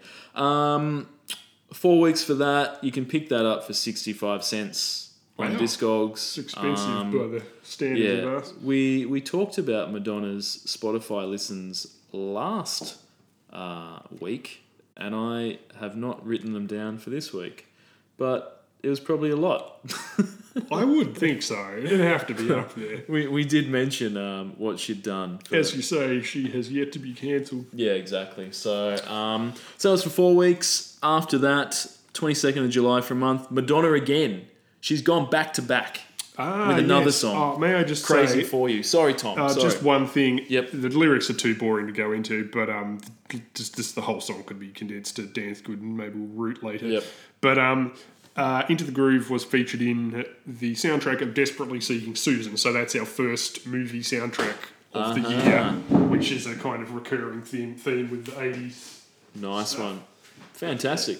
Yeah, basically, as we learnt in previous weeks, almost, well, there was one year it seemed like 50% or more of those songs were just in the song Flashdance, exactly right. Um, so, yeah, that's good. Uh, Madonna's up again next, Crazy For You. So, she's effectively had three songs Angel, Into the Groove, Crazy For You, over the space of two months. Um, this one, Crazy For You, not as good as Into the Groove for me. Personal preferences, though, I know people enjoy this one as well. Um, look, I don't know whether I just need to cut to the chase and read out more sex quotes. I'm not Let's sure. do it. Um, the best way to seduce someone is by making yourself unavailable. There you go. you just have to be busy all the time and they'll be craving to see you. Then you don't fuck them for the first five dates. Is that a rule to live by? Five dates? Uh, let them get closer and closer, but definitely don't fuck them. Be disinterested, but not too disinterested. They'll think you're barking up the wrong tree. It's always good to play hard to get. Good perfume is really important. Everyone's a sucker for a garter belt. You wear a dress and stockings and garter belts. You don't let them have you, but at some point, you have to make him see that you have a garter belt on. No underpants is also a very big turn on. Sucking your fingers every once in a while doesn't hurt either, like in the middle of dinner. Telling jokes is good. And on every date, you have to say one thing really disarming. That one's less sexy, but I think there's just a lot of good advice in there. God. Really, so you can tell Madonna is one of those women who thinks that if she says something shocking, you know, every two, two hours, that, you know, it makes her the hottest, most fascinating person on the planet. yeah, not just make everyone around the table going, why are you talking about blowjobs Yeah. suddenly? We were talking about house prices in this area. Yeah, exactly. So look, this is so from what I can ascertain, a first date with Madonna is you're sitting across from the table from her, she's just sucking on her fingers the whole time, just going, "What is the deal with airline food?" like just telling jokes, and then occasionally she'll stand up to go to the toilet, and then she'll sort of go, "Oh, look, I'm wearing a garter belt," and I'm just like going. I don't know. right. All of these are, are serious red flags for me. I think. So I yes, yeah. Also, let's not miss that the whole uh, pretending you're not into someone is just the whole pickup artist thing as Oh, well, which yeah. just goes to show that uh, you know famous rock stars can be terrible at you know get the game as well. Oh, for sure. It's not just 18 year olds wearing a feather in their hat doing card tricks that suck at picking people up. Definitely, Tom. You've got to be disinterested, but not too disinterested. So it's Sure. a very it's a very fine line. But look, obviously it worked on Vanilla Ice, Sean Penn, Sure, and Guy Ritchie. So countless Puerto Rican basketball players, if I remember correctly, and Absolutely. baseball players, and and that child from the previous story. and that so, child yeah. with crabs. Yes, absolutely. Um, this one will cost you forty cents. Um, anything to tell me? Ah, one-two punch here. Yep. This would feel this song was part of the soundtrack of the 1985 film Vision Quest. Vision Quest. Tell me more. I don't. I had to Google it. Unfortunately, it is not about doing a bunch of peyote and staggering through the desert with a Native American for 13 hours. Yeah. I won't bother explaining to you what it is about, but if you want a clue, allow me to quote the trailer. The new film from the executive producers of Flashdance. and while those words are being spoken, the leading man is sniffing the underpants of the only woman in the film. so um, there you go. But yes, again, lyrically, it's very boring. Although she didn't write them, just you know, it's just another dancing equal shagging thing. Like, you know, there's hell some hella trashy pop lyrics around now, but at least people don't have to try and think of the ten thousand nine hundred and eighty seventh way to link dancing to rooting. Yep. I'll say that. Look, Tom, I'll tell you that um, hearing the words from the executive producer of Flashdance got me very excited. So, um, That's if- your own personal sex book. Is Oh, absolutely. Look, if this is on a torrent site, I'll be downloading it immediately. So if you're seeing this, please um, stay online. I can't remember who the main guy. It's Linda Fiorentino is the woman. The main actor guy is one of those people who looks Matthew like he's- Modine. he looks like he's forty when he's eighteen, Yeah. and he's yeah. So he's a twenty-five year old playing an eighteen-year-old who looks like he's forty-five. So Yep. yeah. Anyway, he's got a fucking receding hairline. Okay, that's enough about that. But what next? Speaking of movies, bum bum bum. It's a three-hit combo. Oh, three hit combo, three weeks, 2nd of September. Tina Turner, We Don't Need Another Hero. Yes, From theme song uh, Mad Max Beyond Thunderdome. number three. Number three. Is this the best in the trilogy, Tom? it's certainly the 80s. it's certainly the last in the trilogy. Um, obviously, before the more recent film. before a two decade gap that I Yeah. can't imagine had anything to do with. Uh, yes, just just if you will, Ben, for those who haven't seen it or Yeah. are too young to know, how would you describe the outfit of Tina Turner here in these pictures that I've got? Oh, look. Just specifically, if you had to say for a fancy dress party, could you dress me up like? It's sheer, um, the outfit. It's very see through. It's silver. Um, there's massive, massive shoulder pads. It's, sort of Supposed to be chainmail. yeah, chainmail. Okay, yeah. So it's sort of it's, it's sort of the, her shoulders extend about another foot out each side. Um, gloves. Uh, And how would you describe the hair of this African American woman? very blonde. It's significantly blonder than I thought that it would be. But the outfit, yeah, the outfit in this is fantastic. Um, if you haven't seen the film, um, would I recommend watching it? I, I can't necessarily say I would. If you're going to watch them, watch them in order. Um, I'd say start with the first one.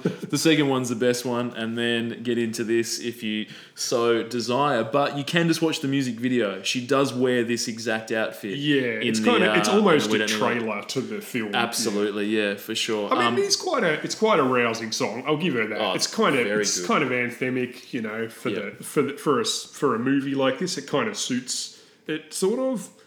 Yeah. Oh, indeed, indeed. And one thing you'll see in the video clip um, that also features in the film is there's a fight sequence involving people attached to giant rubber bands in a cage. yes. um, Well, so that is the titular Thunderdome Yeah. that they speak of. exactly. So, um, yeah, if you wanted to know what the Thunderdome is, it is that, and it does involve yeah elastic bands where people just spring all over the place. So, Speaking of Thunderdomes, I the lyrics. This is the chorus. Not Yep. again, not written by her, but um, yeah. We don't need another hero. We don't need to know the way home. All we life is. All we want is life beyond Thunderdome. yeah, But I, I never, I could never hear that line. I didn't actually realise that they managed to crowbar beyond Thunderdome, which is not exactly the most lyrically fluent it's- piece of writing it's into the chorus of the song. Well, it's interesting, Tom, because it's a four line chorus, but they gave up after the first two lines. They just went, We don't need another hero, we don't need another way home. That's all you need. Yes. That's the catchy part. And then the next two lines, it's just like, Say whatever you want. Um, all we want is life beyond. It's weird. It's like the, then it's she like sort of whispers of the contract Thunderdome. is yeah. We, look, dudes, you've got to have the full title. Yep. yep. I suppose it doesn't say all we want is Mad Max colon beyond Thunderdome, but I mean it's pretty close. Look, just be thankful this song came out in 85 and not 2015 because there would have been a rap part in the latter part of the song where someone would have rapped out like, auto tune as well. would have been like, "Yo, Mad Max, Yeah. he's coming at you, whack!" or some bullshit like that. 100%. And then they would have, yeah, don't know what they would have rhymed Thunderdome with, but um, Yeah, I mean, Bone. what probably. saves this, with as usual with Tina Turner, is her voice because yeah, she just belts it out. Yeah, she's she the makes- most metal of all pop singers. Yeah, she that makes before, it so- sound like yeah.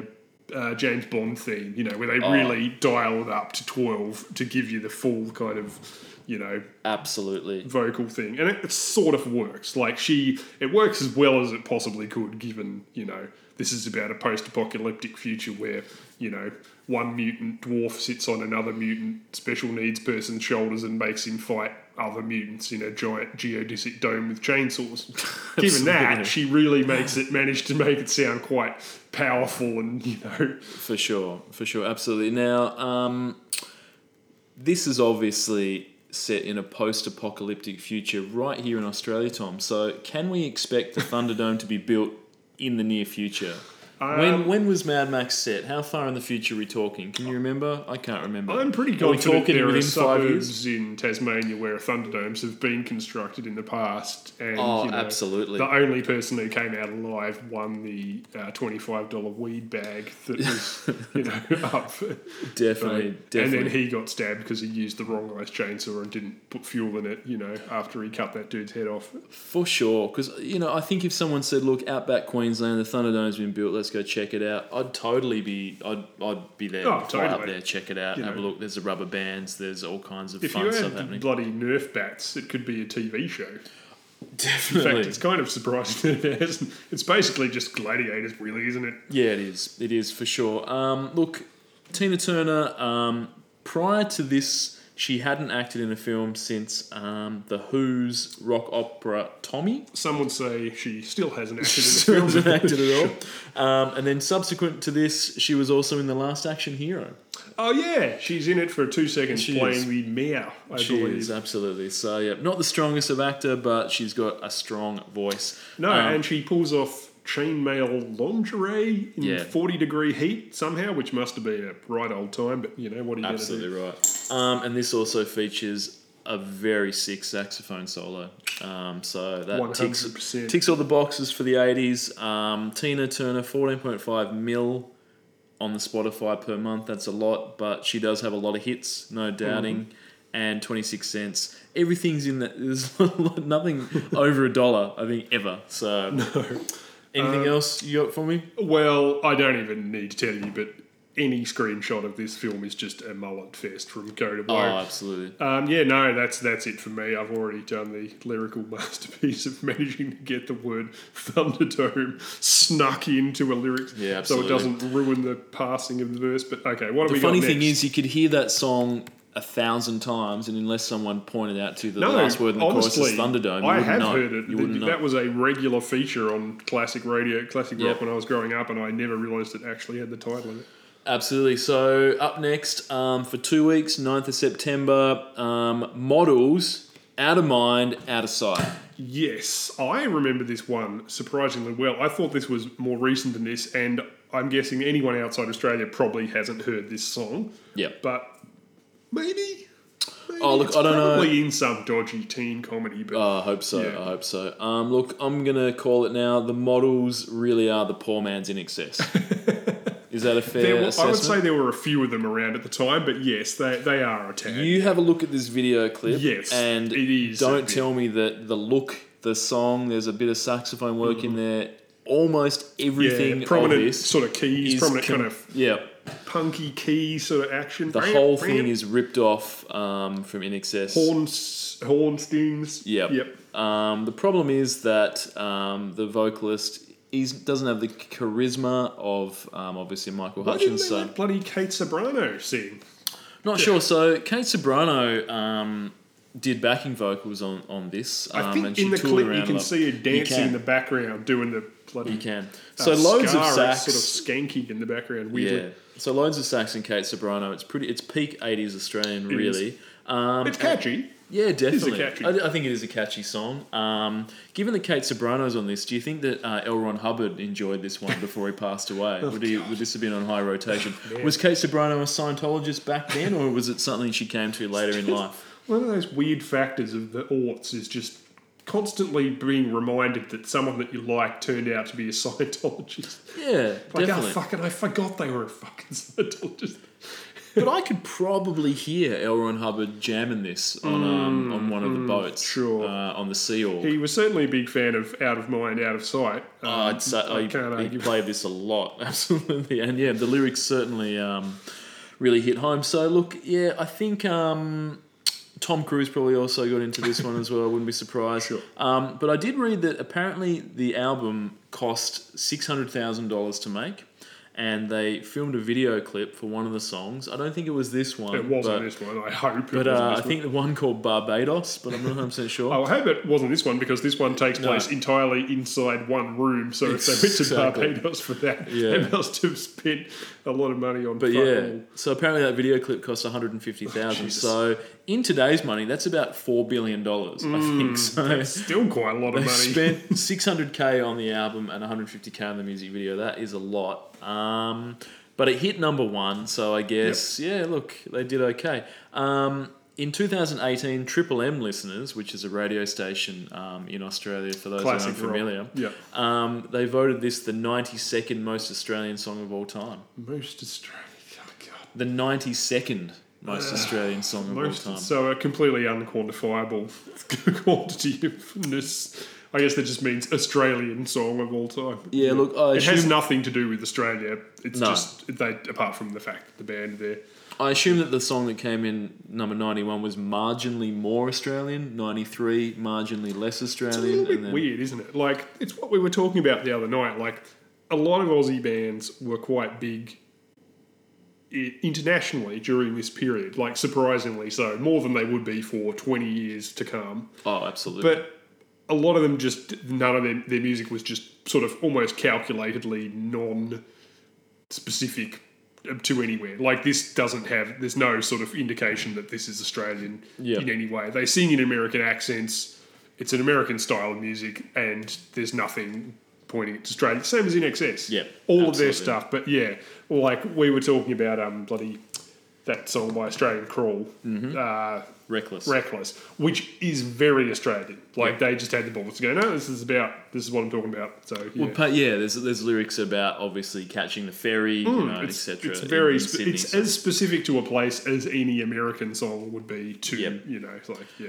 Absolutely. Um, I know you've got a lyrical highlight. I think I've got one more um, No, that, that you might not um, I don't know whether you're going to address this, but the actual chorus, Tom, is um, out of mind, out of sight. What are they rhyming with sight? Are they saying out of mind, out of sight? Got to keep my body tight. I was always wondering what what, what does that mean? Is that was this like some sort of ex like eighties exercise related thing? Like I don't know. Or is he talking about the ability to pick up a fifty cent coin with his butt cheeks? Or It's like almost impossible to say, um, but you, yeah, you, he has to keep his body tight, but also out of mind and out, out of sight. Like yeah, exactly. So um, I don't know, but look, I guess it's promoting fitness in some way, so that's all good. well, the music video isn't though. It Um, No. takes place in one room. Everyone, men and women, has a mullet. Yep, of course. Uh, we can take that as read. But the lead singer, remember, this is his big rock star moment. It's Yep. his big number one hit, potential start of his future international career.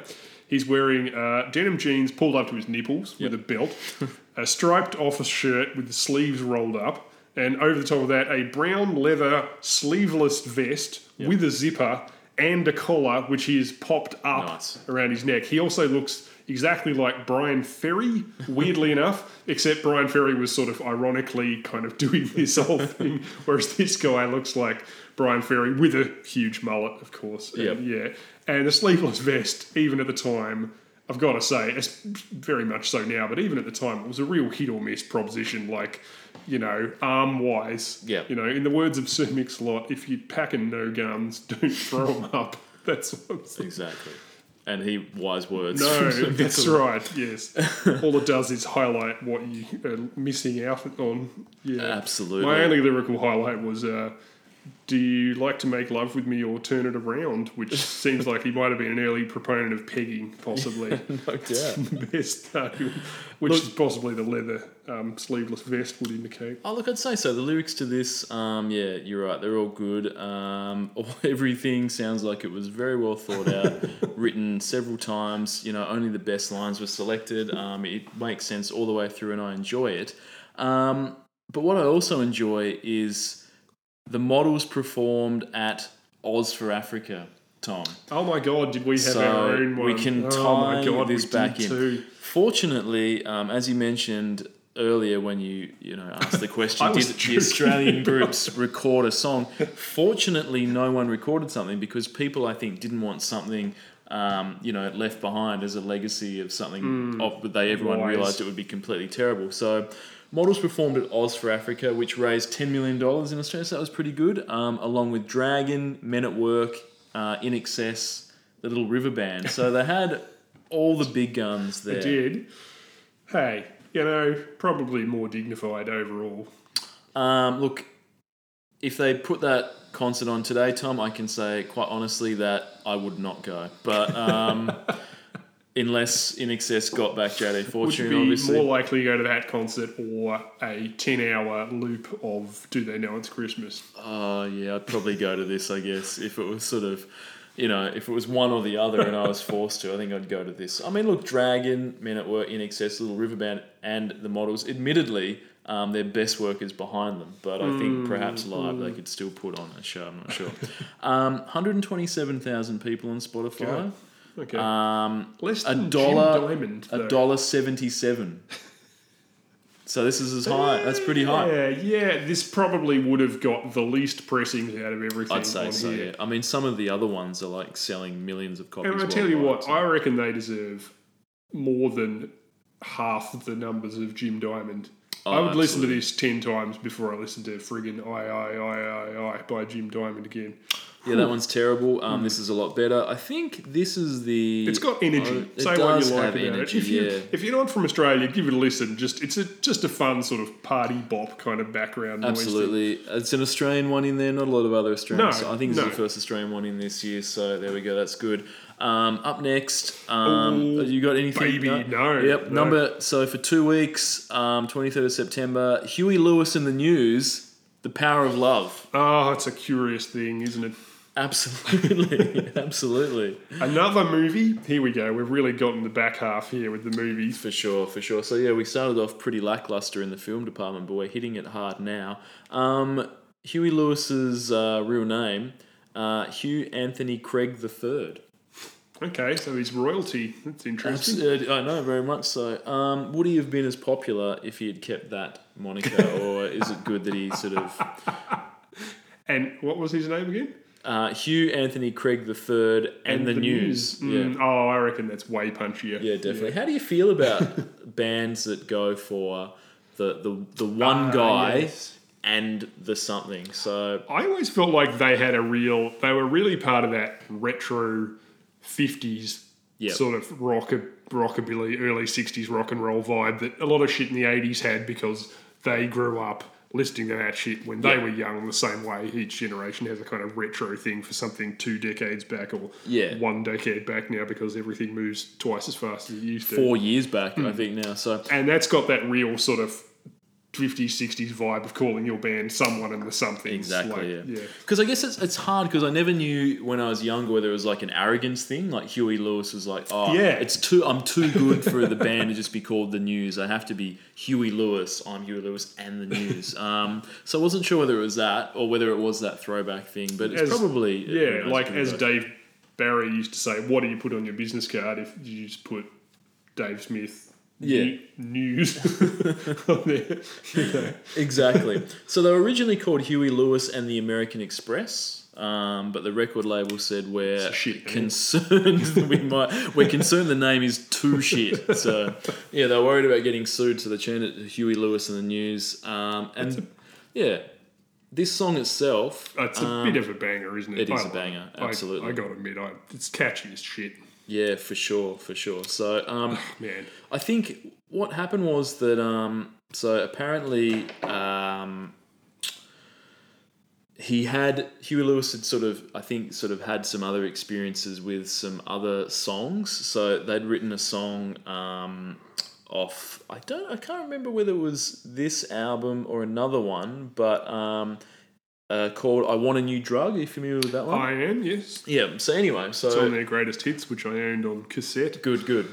So, so I, it may have been on this album. I'm not sure, but anyway. So that song, um, effectively, Ray Parker Jr. ripped it off for Ghostbusters. Yeah, They yes. sound almost musically It's very similar. almost exactly the same. They accused him of doing that, but it was a lot harder to get people for that stuff. Or depending on how you look at it, either it was better back then because it was harder to prosecute people for stuff, or worse. Yep. But either way, it's very the chord progression is very similar. Yeah. Very, very similar. So apparently, I think there was some sort of settlement out of court or something like that. So they moved on. But apparently, it was that experience of seeing a, a, the song in a movie that got so Ah, popular. So like, he was well, like, he can, Ghostbusters Yeah. was massive, and he went, okay, so I need to get a, a song in a film, get that attached. and they attached. never looked back. and they never looked back. They got this one, um, of course, obviously into Back to the Future, um, which was obviously a huge film. Yep. It's still a very popular film today. Um, I can't imagine it ever being one of those films that seems dated. I don't know what it is. Like maybe I don't know whether I kids think, it, like, watch Hugh, it like, like the, Huey Lewis, it's dated.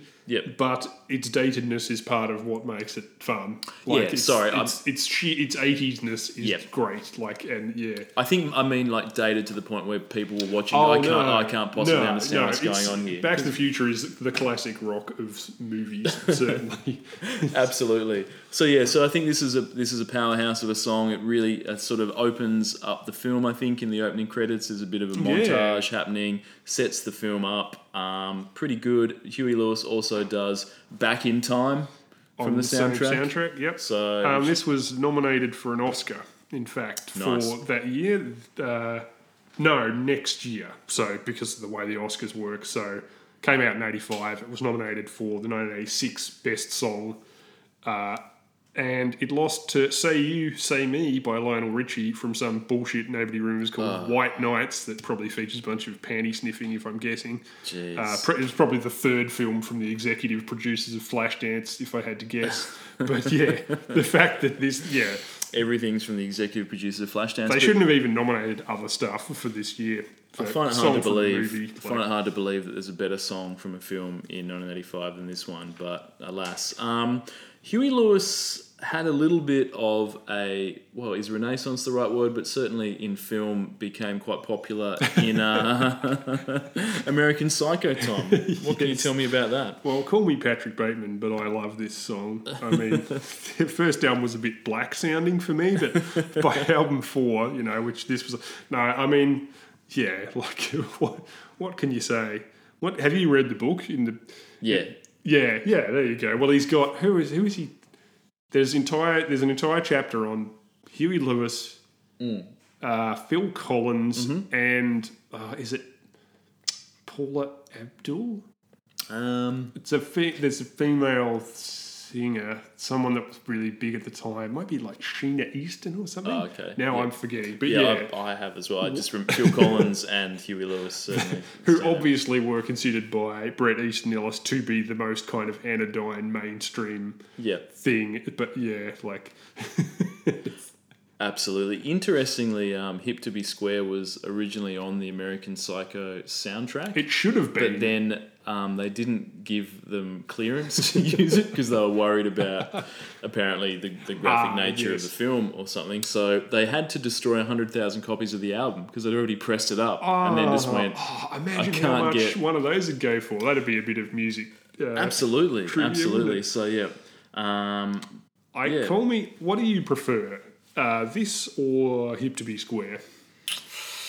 I think I prefer this one um, just because of the back. I mean, I, I love Back to the Future when I was a kid. I've seen it a lot of times. I think just sort of the, the the connection to that film. But I mean, Hip to Be Square is obviously a very good song as I, well. So. I like Hip to Be Square. I think because of the reason that they used it in American Psycho, the Yeah. film at least, is that it just seems like such a kind of uh, anthem for you know deliberate 80s kind of adoption of conservative commercialist nonsense as just a party jam and it is also a party jam which kind of like it just kind of you know Absolutely. it, it underlines itself by virtue of that. And that was in also a whole bunch of other movies as well. But like this really is a part of, you know, Yeah. it's, it's very back to the future. Like, Definitely, definitely right. So I think when you look at Huey Lewis, obviously you've got um, this song "Back to the Future." You've got "Hip to Be Square," subsequent in American Psycho. But I think his finest work in a film was probably um, when he did "Cruisin'" with Gwyneth Paltrow in the film "Duets," if you recall that. I haven't actually seen that. Uh, Duets is total dog shit, um, and Gwyneth Paltrow has no right to sing a song in any context. Um, so Is he,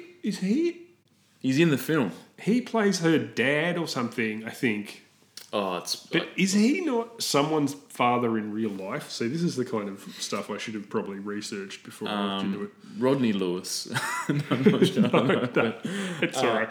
Yeah, so. I might be confusing him with, you know, definitely, but yeah. Billy Um, Ray Cyrus or something. so um, Doc Brown and the DeLorean do show up in the music video for this at the start, Yep. um, and then the rest of it's them sort of playing um, in a bar. Mm-hmm. Um, yeah, it's pretty fun. I think the video clips, yeah, it's it's good. Um, yeah, I like this song. I thoroughly enjoy it. In terms of um, compared to some of the other pieces of shit that we've had this year, so absolutely. Um, 4.6 million listeners for Huey Lewis and the news. You can get this for 65 cents. That's a pretty good deal. I think any lyrical highlights? Um, these are pretty okay by 80 standards. Like, the power of love is apparently quite a lot of things. um, I always thought it was a bit strange that it's stronger and harder than a bad girl's dream, which sounds like Nikki Sixx dropped in for one line, especially when the next line says it makes a bad one good and a wrong one right. So I guess, you know, the power of love is sweaty and erotic while you're asleep, but in the daytime, like, makes you join a church group and call a plumber to get that dripping toilet fixed that you've been ignoring and shit like that. But I mean, again, merely merely demonstrating the magnitude of the power of love. So I'd, Yeah. I'd say that's a win. By 80 standards, definitely. Look, it's very powerful. Um, love, obviously, as Huey Lewis has spelled out. Um, what about the line "You don't need a credit card to ride this train"? Is there any is there any train that you've ever been on that's required a credit card? I think, well, in Patrick Bateman style, he wanted to get the term credit card in because that's probably the coolest shit going in 1985. If you've got a credit card, but he that's couldn't figure out a line that rhymed with um, fame. fame, yes, and train was the best he could do. I mean, I guess you could say you could probably buy a train ticket with a credit card. I mean, Yeah. yeah, I know what you mean. It's weird, isn't it? Absolutely. Um, but yeah, it's Look, I strong won't and catch the sudden. train home. Do you have your visa with you? I don't know? have it. No, it costs two. I can just pay American with cash. Express. Yeah, uh, for sure. Um, it's strong and sudden, cruel sometimes, but it might just save your life, I guess, as well. So it's good to know the power Sure. of love. So if you've been hit by a car at ninety kilometers per hour um, and you're lying almost dead on the street, you're bleeding out. Hopefully, the power of love can come along and sort of you know it'll get you out of a coma. Or you I'd might say. just crack a fat before you die. You know, It's true that that as well. So who knows? Who knows? But yeah, look, Huey Lewis and don't and don't forget about the news. I won't. They don't, I, they don't, I, I won't they don't forget get the credit that they Or deserve. the American Express is, Yeah. you know. Exactly, exactly. Um, so moving on, only only two weeks for that. Up next, seventh of October for two weeks. Mick Jagger, David Bowie, dancing in the street. Boy. How much cocaine was involved in the production of this song? I think uh, Freddie Mercury style, they just brought it in on a giant silver platter with Yep. a nude man lying in the middle of it for breakfast. It'd Yep. be my guess. Look, I don't know how much they spent on this, but let's just say, um, Not counting the cocaine. Like, I don't. Yeah, I mean. Well, yeah. Assuming that they spent six hundred thousand dollars on that Models album, let's assume they spent the same amount on this song. I'd say it's five hundred and ninety-two thousand dollars on cocaine, and then eight thousand dollars on sort of um, other ancillary expenses. I know what So- you mean. Like, it's kind of a, it's almost a bit cliched. Oh, I do it too, but to to point at stuff from the eighties and go, "Oh, look at the cocaine was involved in this," but it really does. It just looks like two massively coked up rock stars just wandering around some abandoned houses. Yeah. you know, because they ran out of cash. Like it just, Well, yeah, The thing is, researching this, it, they apparently went into the studio, recorded it in four hours, and then once they'd finished recording it, immediately went down to the docks to do the video, which just sounds like something you would only do if you were on cocaine. Saying, "Let's we've pumped out this song. When do you want to do the music video? Oh, tomorrow. Nah, nah, man. Let's let's fucking go right now. Oh, Yeah. come, no, yeah, come on. Oh yeah, all right. And then We you can just get this done in immediately where you want to go. Let's go down to the docks, all right, and then just dance around like fucking weirdos for a while. Um, and the dance moves in this definitely look like two white dudes in their thirties Oh on about four kilos of coke. May Like, I just say, yeah. like, if you haven't seen the version of this on YouTube with the music removed, so it's just have you seen those? You know where they just Yeah. put the sound effects of the feet movements Yeah. and stuff in. Oh, it's great because not only is there no band or anything behind them or any sort of background musical accompaniment, it's just like two middle-aged guys just kind of sweatily, like like coke grins, like just kind of dancing around in too tight pants, Yep. but they're already too big for like bumping asses with each other in some abandoned house on top. absolutely. Ah, boy. I don't know. Check that out if I you think- haven't seen it. And I think just looking at both of them, I think that Mick Jagger just looks slightly more coked out. Like I, I think it's it's you know, it's close, but I think he is Yeah. probably. And speaking, um, I guess you know, I'm, I'm interested. Obviously, you know, we don't have to talk a lot about Mick Jagger and David Bowie. Everyone knows No. the work of the Rolling Stones, um, and obviously Bowie. Um, yeah, had a very very long career, but um, I guess outside of music, they're also involved in a lot of things. I just wanted to know, Tom, um, who's your favourite Ned Kelly? Is it Mick Jagger or Yahoo Serious? or Heath Ledger? I should throw him in as well. I mean, you know, Ned Kelly, obviously a classic Australian. Um, you know, shot up some cops and whatnot, and wore that metal outfit or whatever he did. But um, yeah, Mick Jagger um, took on the role. I've never actually seen that one. I Yeah. have heard about it. Well, probably your answer would be Yahoo Serious, and I guess Yeah, I think I'd take Yahoo Serious, but- but above Yahoo Serious, I think I would take the insane uh, bushranger film starring Dennis Hopper from the Yes. early 70s. Yeah. Which contains the line, and don't forget the scrotum. Uh, Yeah. In fact, I think that's the last line of the film. Yep. But um, Yeah, that's completely I outrageous. I couldn't. I couldn't say Mick Jagger wise, I'm, I'm guessing it's not great, but you know, sure. What about you? Oh, look, I think you a Yahoo's Yahoo serious for me. serious? Yeah, I'm a big fan of Reckless Kelly. Um, obviously, you know, his first work will always be his finest, Young Einstein. Um, I, I don't un, until I'd seen that film, I didn't realize that Albert Einstein was from Tasmania. I didn't know that. I've, I'm from. We're both from Tasmania. I grew up true. in Tasmania. It Spent a lot of years there. Didn't realize Albert Einstein was there. Um, so it was good to see that he invented so much stuff there. Electric guitar, put the. Atomic bubbles in beer, etc. yeah. So yeah, it was good. I mean, a lot of people prefer that to Reckless Kelly, but Reckless Kelly was the one that gave him his big break into America and you know made him into the bloody superannuated rock star that everyone still loves today in the year 2021. Absolutely. But the good thing about this is that it is, I mean, this song particularly, it is, I mean, at the time, you have to say, two huge stars Oh, getting together yes. to do Two of the uh, to do a duet world, like sure. two of the biggest in the world back in the 80s you know like by this stage you know both of them had had very long careers as, as I've sort of already mentioned um, so yeah in terms of like getting two guys together I think this is probably as good as it gets um, for me it's one of the best duets in terms of the, the star power that's come together. You know, I laugh at sort of the, the stupid dancing and whatnot, but one of the best ones are probably the only, for me, I say one of the best because I don't think it's quite as good as um, Dolly Parton and Sylvester Stallone, Sweet Lovin' Friends. Um, from From the film, is it Uh, Rhinestone. Oh. Absolutely, yeah, definitely. Um, so that's one of my favourite duets because Sylvester Stallone, um, you might think he can't sing, and you'd be correct in assuming that, but he adds something that a trained musician, a trained singer just can't bring to the party. You know, that sort of that inability to sing, I think, sort of adds a new dimension that people don't really Sure. get for professional singers. Um, so the thing is, though, that song, um, you know, Sweet Lovin' Friends from Rhinestone, it was nominated for, you know, worst original song at the Razzies, which I think is unfair.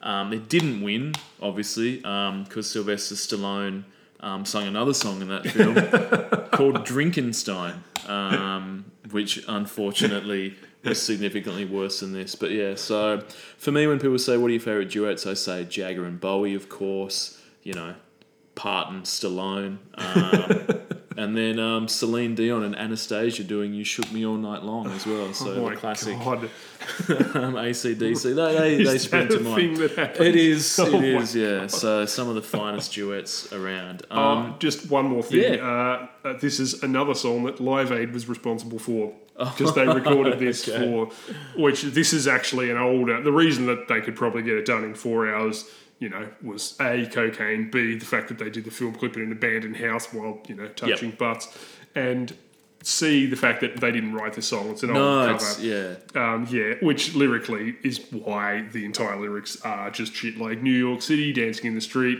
I don't know, you know, Beijing, dancing in the street, over to Adelaide, dancing in the street, fucking, I don't know, Reykjavik, dancing in the street, and just repeat that for, uh, you know, six minutes. It doesn't matter where you are or who you are, as long. Yeah. So it's effectively just yeah. Let's list places and, And say dancing, dancing in the street. yeah, pretty much. Yeah, exactly. So um, Bowie, 14 million people on Spotify. Oh, well That's a lot. Jagger's only got 900,000, but obviously the reason for Rolling that is because the Rolling yeah. Stones have, a, you know, Mick Jagger's not renowned for his duets or solo work. I wouldn't have thought as much as his, his work. Bowie had the decency to cark it and not keep doing tours Absolutely. with a Absolutely. walking frame and so forth. Yeah, yeah. Sorry. you can pick this up for 40, unfair. get this for forty four cents. Yeah, Bowie's dead. That's you know, so we won't get to see him back uh, for him and Jagger doing a this, shame. which Poor is a shame Bowie. for um for band for the uh, corona the COVID nineteen version of We Are the World. I was hoping they might might get this back, but they're not going to do that. So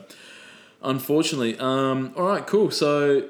Yeah, that's a. I I actually quite like that one. Yeah, I Yeah, know it's people alright. people talk. About I mean, yeah, the, as you mentioned, the video clip I think is renowned. It just these days sounds as a bit like of an a cheese old fest, but- wop, not a doo wop, like an old girl group song or something Yeah. like that. You know, from someone in the Charlene and the Chantels, or you know, For sure, for sure. And we have mentioned this before. The cover's always better than the original. I've said that before. I'll say that again. It- especially in the case of um, Celine Dion. oh, absolutely right. For What was sure. her name? Celine Dion and Anastasia, you shook me all night long. Look, um, I think ACDC wrote that song hoping that in the future One someone day. else would tackle it Yes. and take you know the, the bones that they'd created that laid down and then sort of add on top of that. Yeah. And I think that's what most covers do. They take the original and they add a new dimension, which is why the cover's always better than the original. Um, so yeah, that's good. Up next, um, speaking of the cover being better than the original, um, there's always an exception to the rule, um, and this is the exception. UB40 featuring Chrissie Hynde. I got you, babe. Boy, Now, boy, oh boy. you know, I'm not one that's prone to hyperbole, Tom, but is there a worse band in the history of recorded music than UB40?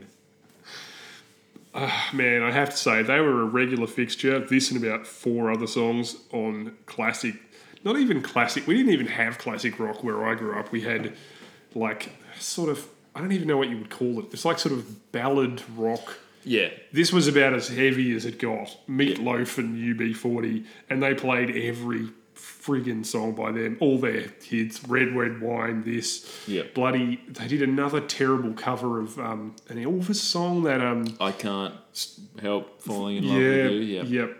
Yeah, look, I- I think. No, Fools Rush In. Oh, do they? Yep. Sorry. No, I mean, you know. Yeah, I've tried to erase it from my memory. They may have done that as well. In fact, they probably did. Oh, man. The name UB40 sounds like, for a start, something that you may purchase to get rid of rodents in your house. Well, do you know of- where it's from? oh, I don't know. Appropriately enough, that's the British uh, code for a dole form. Oh, is it? Good. yeah. Good, good, good. Which is where all of these, the members of the band started and probably back on the dole now, Yeah. I imagine. Um, Possibly should have stayed. yeah, look, can you imagine saying to someone, especially as a white guy, let's start a band and cover old songs all in the style of reggae? It's bizarre, isn't it? And there were black members of the band, so they convinced some people to do it. But Yeah. yeah, man, I know what you're saying. Like, it just this would probably not pass muster these Look, days. out of genre covers for me are the worst idea that you can do. Um, I, I really dislike when anyone takes a song and says, "Let's make Yes. it more metal" or "Let's do a rap version of this." but the regification Oh of of popular songs is the bottom tier for me. It just sucks balls, doesn't Oh, it? E- yep. Even even if putting aside the cultural appropriation or not, whatever you reckon, just the just the why would you want to regify Elvis or I Got You, Babe? I mean, Sonny personally, Cher. I don't Sonny like this song Bono is- anyway. It sucks balls. I reckon. Oh, and then absolutely. the only thing worse than doing a shit cover of it is doing a shit reggae cover of it.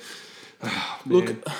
I don't know. I, I this is this might be a rumor. Maybe it's more than a rumor. I'm not sure, but I believe that Sonny Bono heard this cover and then flew a plane into a mountain as a result of that. So UB40 effectively murdered Sonny Bono. Um, that's So what I'm saying. Is responsible for murder. As I think it well is absolutely. So look, shit. I- I don't know whether any courts looked into it, but you know, I'd like to see the band charged because uh, effectively, if it wasn't for this song, he still might be alive today. I don't really know, but or didn't he die in a skiing accident? I can't actually remember. He was in a horrible skiing accident, but I don't think that actually killed him. Oh, He okay. died. He's dead, but I can't remember how he died. But I thought it was in a plane crash after hearing this song. But, um, I think he ran into a tree and got a branch up his nose in some weird skiing-related accident, but it wasn't fatal. yeah. It just made a lot of people laugh. Oh, look, I probably should have done more research, I guess. oh, he was a politician. Yeah. See, what am I talking about? Now Uh, he just- died uh, of injuries occurred when he hit a tree while skiing. okay. so did there die. I am wrong. Jeez. All right. We'll edit this out later. Let's go back. Sure. So he was he heard this song and then he skied into a tree and died.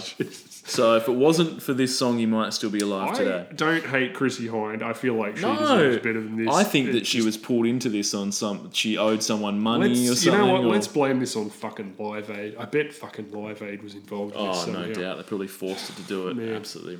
So, yeah, this sucks. UB40, 6.2 million listeners. Oh, that, that makes me That's angry. That's sad, terrible. isn't it? There should be no listeners for this garbage. Chrissie Hynde, 130. That should be a lot more, I think. Yes, Um, definitely. You can pick this up for 26 cents. That seems Way exorbitant for this. Um, There are no lyrical highlights to this. The original sucks, and they did not improve it.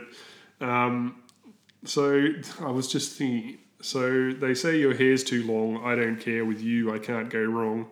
Despite being written by hippie, like this line would have potentially made the song the perfect pro mullet anthem for 1985.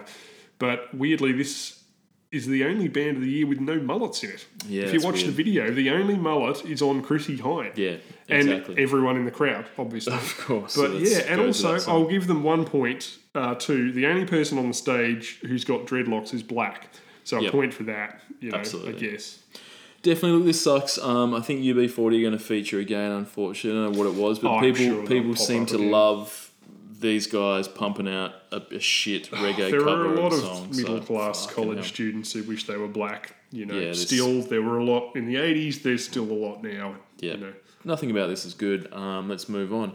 Um, 11th of November for two weeks. Uh huh. Take on me. Ah, take on me.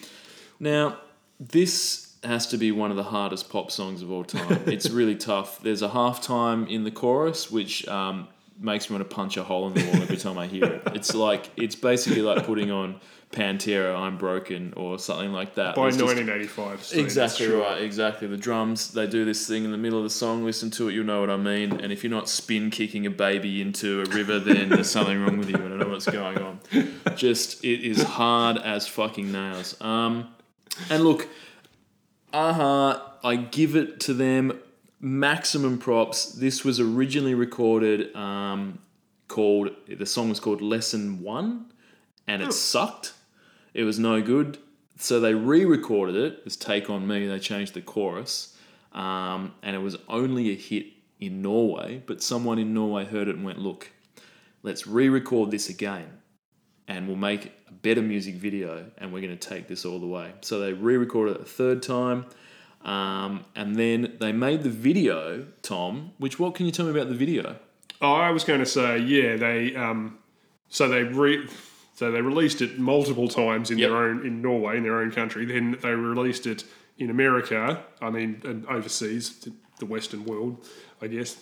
The Europe's part of the Western world. You know what I mean? Yep. Australia, America, the UK, and it still wasn't a hit. And then four months later, they got around to having the music video come out. And yeah, that's the amazing, the one that everyone knows, I assume. If they don't, it's a great half live action, half hand drawn, animated uh, video, which makes it look as though some like comic book that someone's reading slash drawing is coming to life, and the person falls into the comic book, becomes animated. It all looks like pencil. It's not coloured. It's like it looks like actual graphite on paper, and it is a very cool effect. It still looks fucking rad today, and it probably took a fucking long time too. I'm guessing. Well, absolutely. I mean, I think this is one of the first examples I know. I think this is like a rotoscoped type thing. Ah, yes, that's where they draw over yeah, live so- action. So, Absolutely. yeah. But um, so rotoscoping. Apparently, this took 16 weeks to do. I believe it. I mean, there's probably only two minutes in the whole video, but that's Um, Yep. you know you have to draw every so it's you know so if Every it's 20 frames a second, you have to watch you know two minutes and then draw 20 frames for every second for 120 seconds of Yeah. stuff just to get it to look, and then it's got to fit with the live action of the person interacting with the. Absolutely, stuff. for sure. Um, I think they make feature length films in less time. So that's commitment sure to the cause, saying, "Dude, we've got this idea for a video clip. We're going to film it, and then we're going to draw over the frames to make this You're thing." telling me How long is it going to take? World Tour took longer than Trolls World Ah, Tour. take on me. Yeah, took.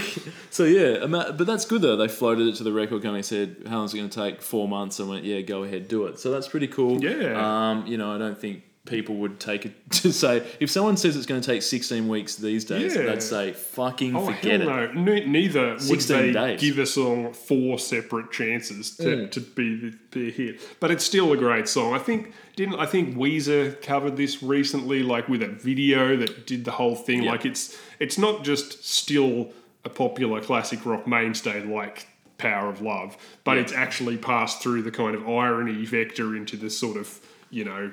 You know, it's another generation knows about this song now as well. Like, but you know, like that it features this, you know, stuff. Absolutely. I'm yeah. sure this will be in so- movies after I'm forever. dead. oh, Like, yeah. no doubt. Yeah, my kids will probably be dead or still be in films. But um, Michael Patterson and Candace Reckinger are the ones that created the music video.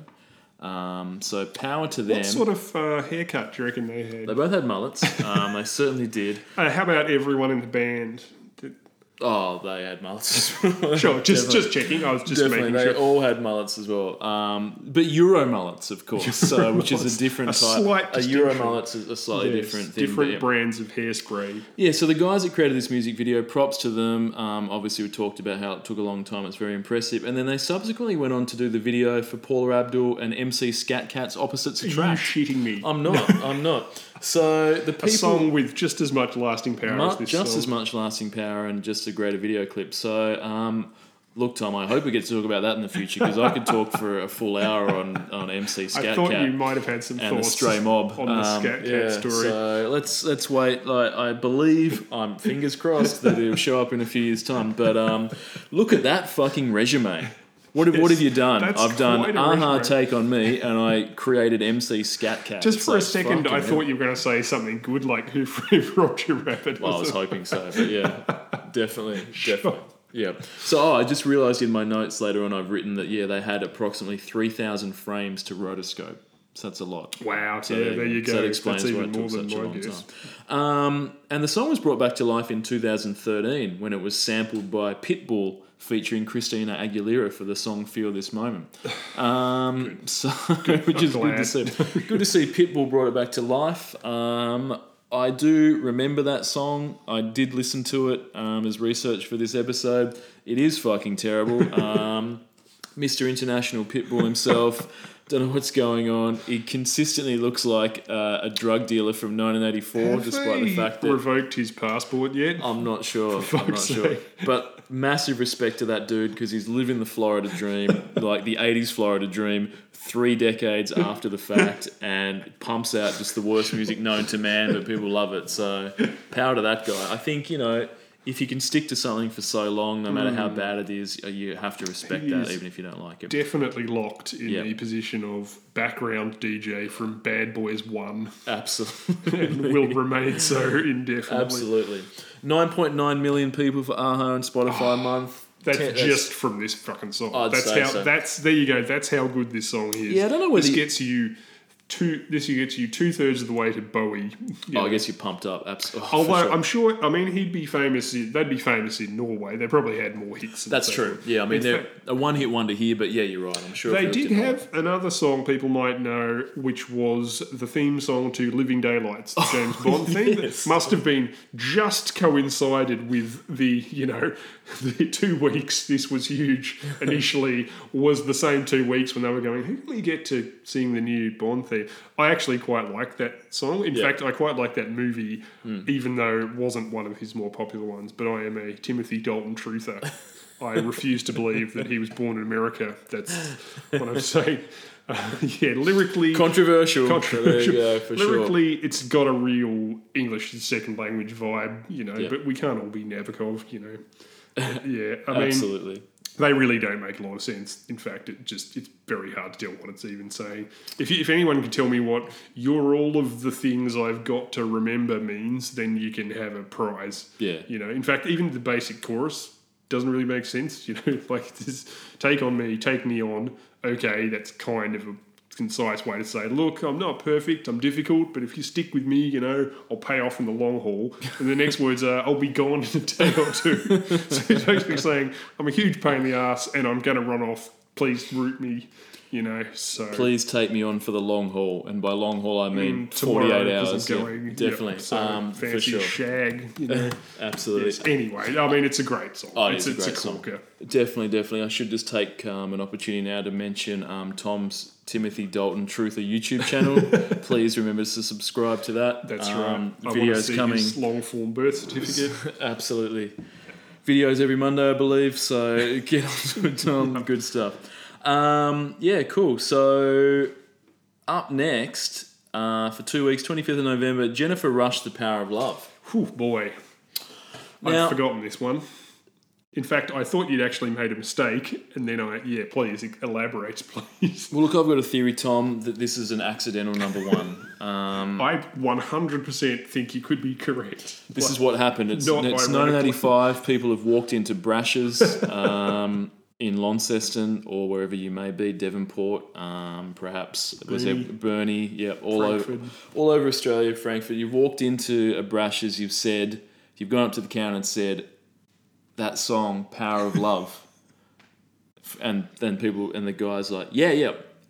Oh, No just problem. look out the back. I'll just look out the back. And he said, Gary, Hand, do hand, we have any Power of Love? It's Power like he rum- rummages through and hands that one back, and then someone goes, "I thought it was," and they hand them the cover. They look at it. There's Jennifer Rush, and they go, "I thought it was a, was a oh, no, it definitely says the Power of Love." They've put the money down. They've got home. They've put it on. They've said, "This isn't the fucking theme from Back to the Future. What the fuck is this?" But by that point, they'd sold so many copies that this went straight to number one because I forgot this song existed. Me too. I w- this was like you with uh, what's his face with Jim Diamond. Yep. I'd completely forgotten this until I had to listen to it to go. Oh fuck, that's right.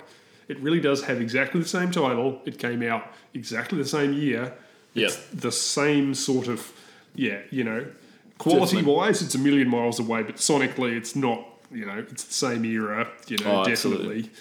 And And look, it's also look at the date, Tom. Twenty fifth of November. To me, that's saying that's the rush up to Christmas. You've got some auntie going in there saying, Mm. "Oh, little Stevie wants the Power of Love seven inch Yep. for Christmas." And then they ask, pick it up. The, the the auntie, the uncle, the grandmother, they they don't know any better. It's the only explanation. So a lot of people, I think, um, 1985, disappointed at Christmas time. Probably the most disappointing Christmas of all time for a lot of people. Opening up that present, thinking they're getting Huey Lewis and the News, they get Jennifer Rush. Um, It's the only explanation because this is balls. This song. Yeah, look, she uh, doesn't deserve to copy that song No, title. no. This is like the song equivalent of like a knockoff Mills and Boon book cover where they couldn't even afford the real Fabio. So Absolutely. they've got some guy with drawn on muscles called Dave. for sure. You know, This has been referred to as a super ballad. How do you feel about that? How about how do you feel about that terminology? When I was It's doing some, I had a look on the internet. ballad. Someone said super ballad. Don't know about that. But you watch the video clip, and it features some of the earliest product placement in a video Oh, really? that I've seen. Yeah. So I didn't notice. Jennifer just Rush, she's hanging out. She gets a mullet. cassette, throws it into her Grundig Walkman, and off she Ah. goes. And there's a very there's a paused shot for a few seconds on the Grundig. I did not notice. Um, so there you go. was So I assume Grundig threw some money down for that. For those that don't know, Grundig's what the German Sony, I guess, Trying to something get along some those competition lines. happening. For sure. Um, Yeah, so, I'm sure their song Jennifer Rush, "The Power of Love" video clip featuring Grundig Walkman would be stiff competition for Back to the Future featuring Yeah. Michael J. Fox for 90 minutes that Sony- with the Sony, the classic orange orange earphones. Definitely. Well, I had a Grundig, so all I can say is that I know um, what. No, the sting of Video the clip. beta owner. Yeah. Absolutely. Um, Celine Dion covered this in 1994, and it also went to number one. Mm. So we'll have to talk about this again. that may have been where I've heard this. I, you know, she's a better singer than Jennifer Rush, so it's probably Yeah. a better version. But it, it's not as 80s. That's the that's no, the thing. again, So- this is incredibly 80s. The entire video, she's got giant friggin' Carrera sunglasses on, huge glossy mullet. You know, Yeah. it's just. I don't even know. I'm not a cinematographer, but what are those? That lens effect that makes all light sources appear to have an X-shaped Oh yeah, yeah. star beam on it. It's pretty good. I don't know how they do it, but they should do that in modern films. Yes, I think so. yeah. Um, Enough of that. Yeah, there's nothing really. But interesting factor, I think um, there's a there's a certain couple that chose this song for their first dance oh, I can't at wait. their to 1986 wedding. 1986. ooh. They're they're a powerful couple. Um, one of them's been in the news recently. Um, as you know, just a, a lovable character that people quite Is like. it Is Warwick Capper? No, um, Prince Andrew and Sarah Ferguson chose this for their first dance. Um, he's a lovable larrikin, isn't he, that guy? So, sure, he often has sex with underage prostitutes at Jeffrey Epstein's secret island, but apart from Hey, that, so does the president of America. You know, for sure. we're not perfect, are we? Definitely, definitely right. So, um, look, God, I- at least Lady Di had the sense to like Duran Duran, not Yeah, exactly. Jennifer Rush. Look, Jesus. I, I mean, I'd, I'd hate to think that when Prince Andrew was seducing these underage girls, that he was playing "The Power of Love" by Jennifer Rush. But I guess we'll never know because he refuses to you know respond to the the. Uh, the power of love is a curious thing. uh, not in this song, they don't know. They do in the other one, but yeah. So yeah, good times. That's um yeah, that's nice. Sarah Fergus, she'd probably like Fergie as well. She'd love if this you too. haven't so. heard this song and have no desire to, here's an example of the first lyric of the song. The whispers in the morning of lovers sleeping tight are rolling by like thunder now as I look into your eyes. So if that sounds like the kind of bag you're into, go ahead. Get Look up involved. Jennifer Rush. Yep.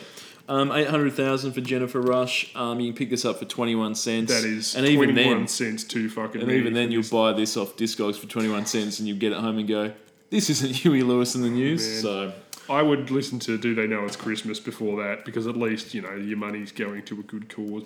absolutely, absolutely. So that's that. Um, up next, second of December for six weeks. So that takes. This is one of those weird ones where it's um, number one for a week. Then Jennifer Rush comes back Ah, yeah. for a week, They're and then vying for- back into this for the rest of the year. So this is So Midnight this is Oil. essentially the last one of This the is a, year. this then. is the last one of the year. So Midnight Oil, um, Species Deceases.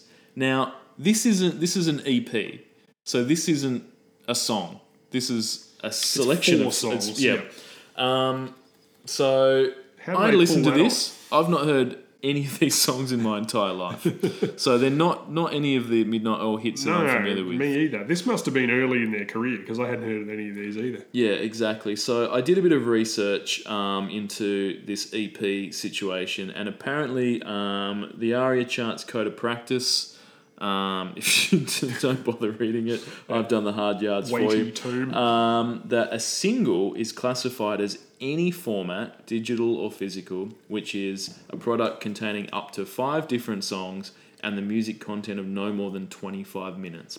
So the sales of an EP are calculated based on the number of units sold of the EP combined with the sales of a lead single which is nominated by the record label. So effectively, if the if an EP is the biggest selling thing of the week, it'll be the number one single, even though it doesn't necessarily have a single on it, sort of thing. So the most the most If, if one song off the EP sells enough no to be. just no no just the yeah oh, the EP. okay. Oh, Yeah. yeah. no, that doesn't make any sense. So, does it? Like um, they can't um, do listens back in these days. Yeah. It doesn't. They don't give a fuck about radio play. So basically, whatever whatever number two was this week didn't sell as many as the Midnight Oil EP, even though yeah, it's not as so. Yeah, no no specific um, song on this. I think was a hit that I know of. Um, I'm calling these cunts out for cheating the system. By manipulating a little known loophole, um, the conditions made for an un- unfair sale advantage by a popular single lifted from a longer release. Um, and I wouldn't be surprised if Peter Garrett scammed his way into politics through similar trickery. So he's a scammer. Um, I don't appreciate this using a loophole. So It is and he's the worst dancer Australia's seen. So I don't know. He's not a great dancer. I can't argue that. Um, the yeah, if you've never seen Peter Garrett dance, you know, as the D generation once said, he looks like a guy who's trying to dance with 240 volts going up each leg. but um, like it, they were big at this time. Yeah. Like it's kind of weird. Like it's weird to me that it's weird to me that they were popular at all, really, because they're an odd duck. Yeah. They were sort of like a, you know, if you don't know Midnight Oil, they were like, they were sort of like the Australian local Rage Against the Machine of their day. Yeah. They were like a kind of hard rock, almost metal-y ish band that did primarily political, sort of polemical kind of stuff. And yet they sort of appealed to not just the people who would otherwise find that interesting, but also like bogans who just thought they sounded good when they'd had a slab of beer. Yep. And yeah, I mean, I'm not, you know, all this stuff, but like, yeah. Yeah, Yet you're they right. somehow, like in examples like this, despite not having any hit songs on here and not having any songs that either of us have even heard of, Yep. Managed to be at number one for six weeks, beating out, you know, the majesty of the power of fucking love. Somehow, you know, like, so people were buying them, you know. Definitely. And they did make it overseas. Like, I hear people on the radio still talking about them, you know, people in other countries know who Midnight Oil were. They, Yeah, and look, it's interesting, I guess, that in 1985 they had this number one song. You're right, and they were singing about issues um, that today we still talk about: environmental oh, issues, absolutely. First Nation, you know, sort of Indigenous affairs. I was going to say these sorts of lyrics. things, so- Uh, this is from the first song, "Progress." Uh, see if this sounds familiar. Got robot car, your jobs will disappear. It's the politics of a brand new year. Yep. Which sounds like insert Elon Musk here. Even you know Exactly. that was 1985, so you know they were Yeah. ahead of their time. So look, I, I think you're right. Having something that's that's sort of this political, I think they were known for their political stances, yet still very popular. I find it. I, I think it would be difficult. I don't really see it happening today. A band that's really, really political, No. especially about environmental issues, those sorts of things. Even though it's Achieving that level of popularity. Absolutely, You know, I think people would be like, exist, "Oh, it's too preachy or something these days." Yeah. I don't know, but yeah, maybe I'm wrong. I'm not sure. Wait and see. But so there you go. That's the, that's the end. Um, Three dollars fifty six for this. Ah, That's well, the most expensive, but it is an the EP. fact that neither so- of us have heard of it No, either, that might actually. I will say too, just from a dorky perspective, it's got a really cool, uh, very very 1985 cover, graphic design cover to the EP, which actually still looks good. There's a lot of them that look friggin' terrible, but Yep. it's uh, yeah, it's quite a cool. It seems like something that would be kind of collectible. Yeah, yeah, absolutely. And what? Uh, how many people have they? One point eight million on Yeah, Spotify, so that's pretty bad. good. Yeah. Definitely, they're still going today, still releasing music now that Peter Garrett's been They got back kicked together. out of Parliament or quit. I can't remember which one it was, but um, so yeah, absolutely. So that's good. So that's it. That's the year. Um, I think what what we'll have a look at now. One last little bit. What have we got? Songs Um, that didn't quite make yeah, it number, to number one. So, "Born in the USA" by Bruce Springsteen. wow, that must have been a close run. I mean, that's that's one of his biggest hits. maybe he tried to compete with "Do They Know It's Motherfucking Christmas?" Exactly. I feel bad for Bruce Springsteen that he was kept off the charts, Yeah. off the number one position for one of his biggest songs because of that bullshit. But there you go. Um, the Heat is on by Glenn Frey. That's a fucking banger. Saxophone, cue Absolutely. saxophone. One More Night by Phil Collins. Everybody Wants to Rule the World, as we talked about before. Oh, yeah. Tears for Fears.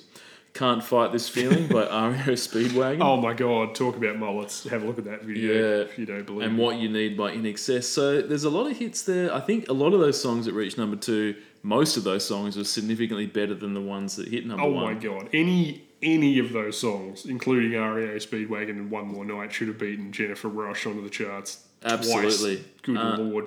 Oh, for sure. Um, Money for Nothing by Dire Straits. That was a huge hit. I thought that would have, yeah, but no. You alas. spin me round like a record, which also got onto the American Psycho soundtrack. Yeah, by Dead or Alive. That's a bona fide classic. Uh, you know, that's better than all the songs on there. yeah, Neutron Dance from Beverly Pointer Hills Cop, Sisters yeah. and Walking on Sunshine by Katrina and the Waves. So, Man, it's a fickle business, isn't it? Absolutely. These charts, you know, one minute you're born in the USA, the next minute you're The Power of Love by Jennifer Rush. absolutely. Anyway, thank you for listening. Yes, and thanks, uh, w- uh, something about some social media or whatever. Sure. Subscribe, whatever people do. here. So, good. Take care. Okay, see ya.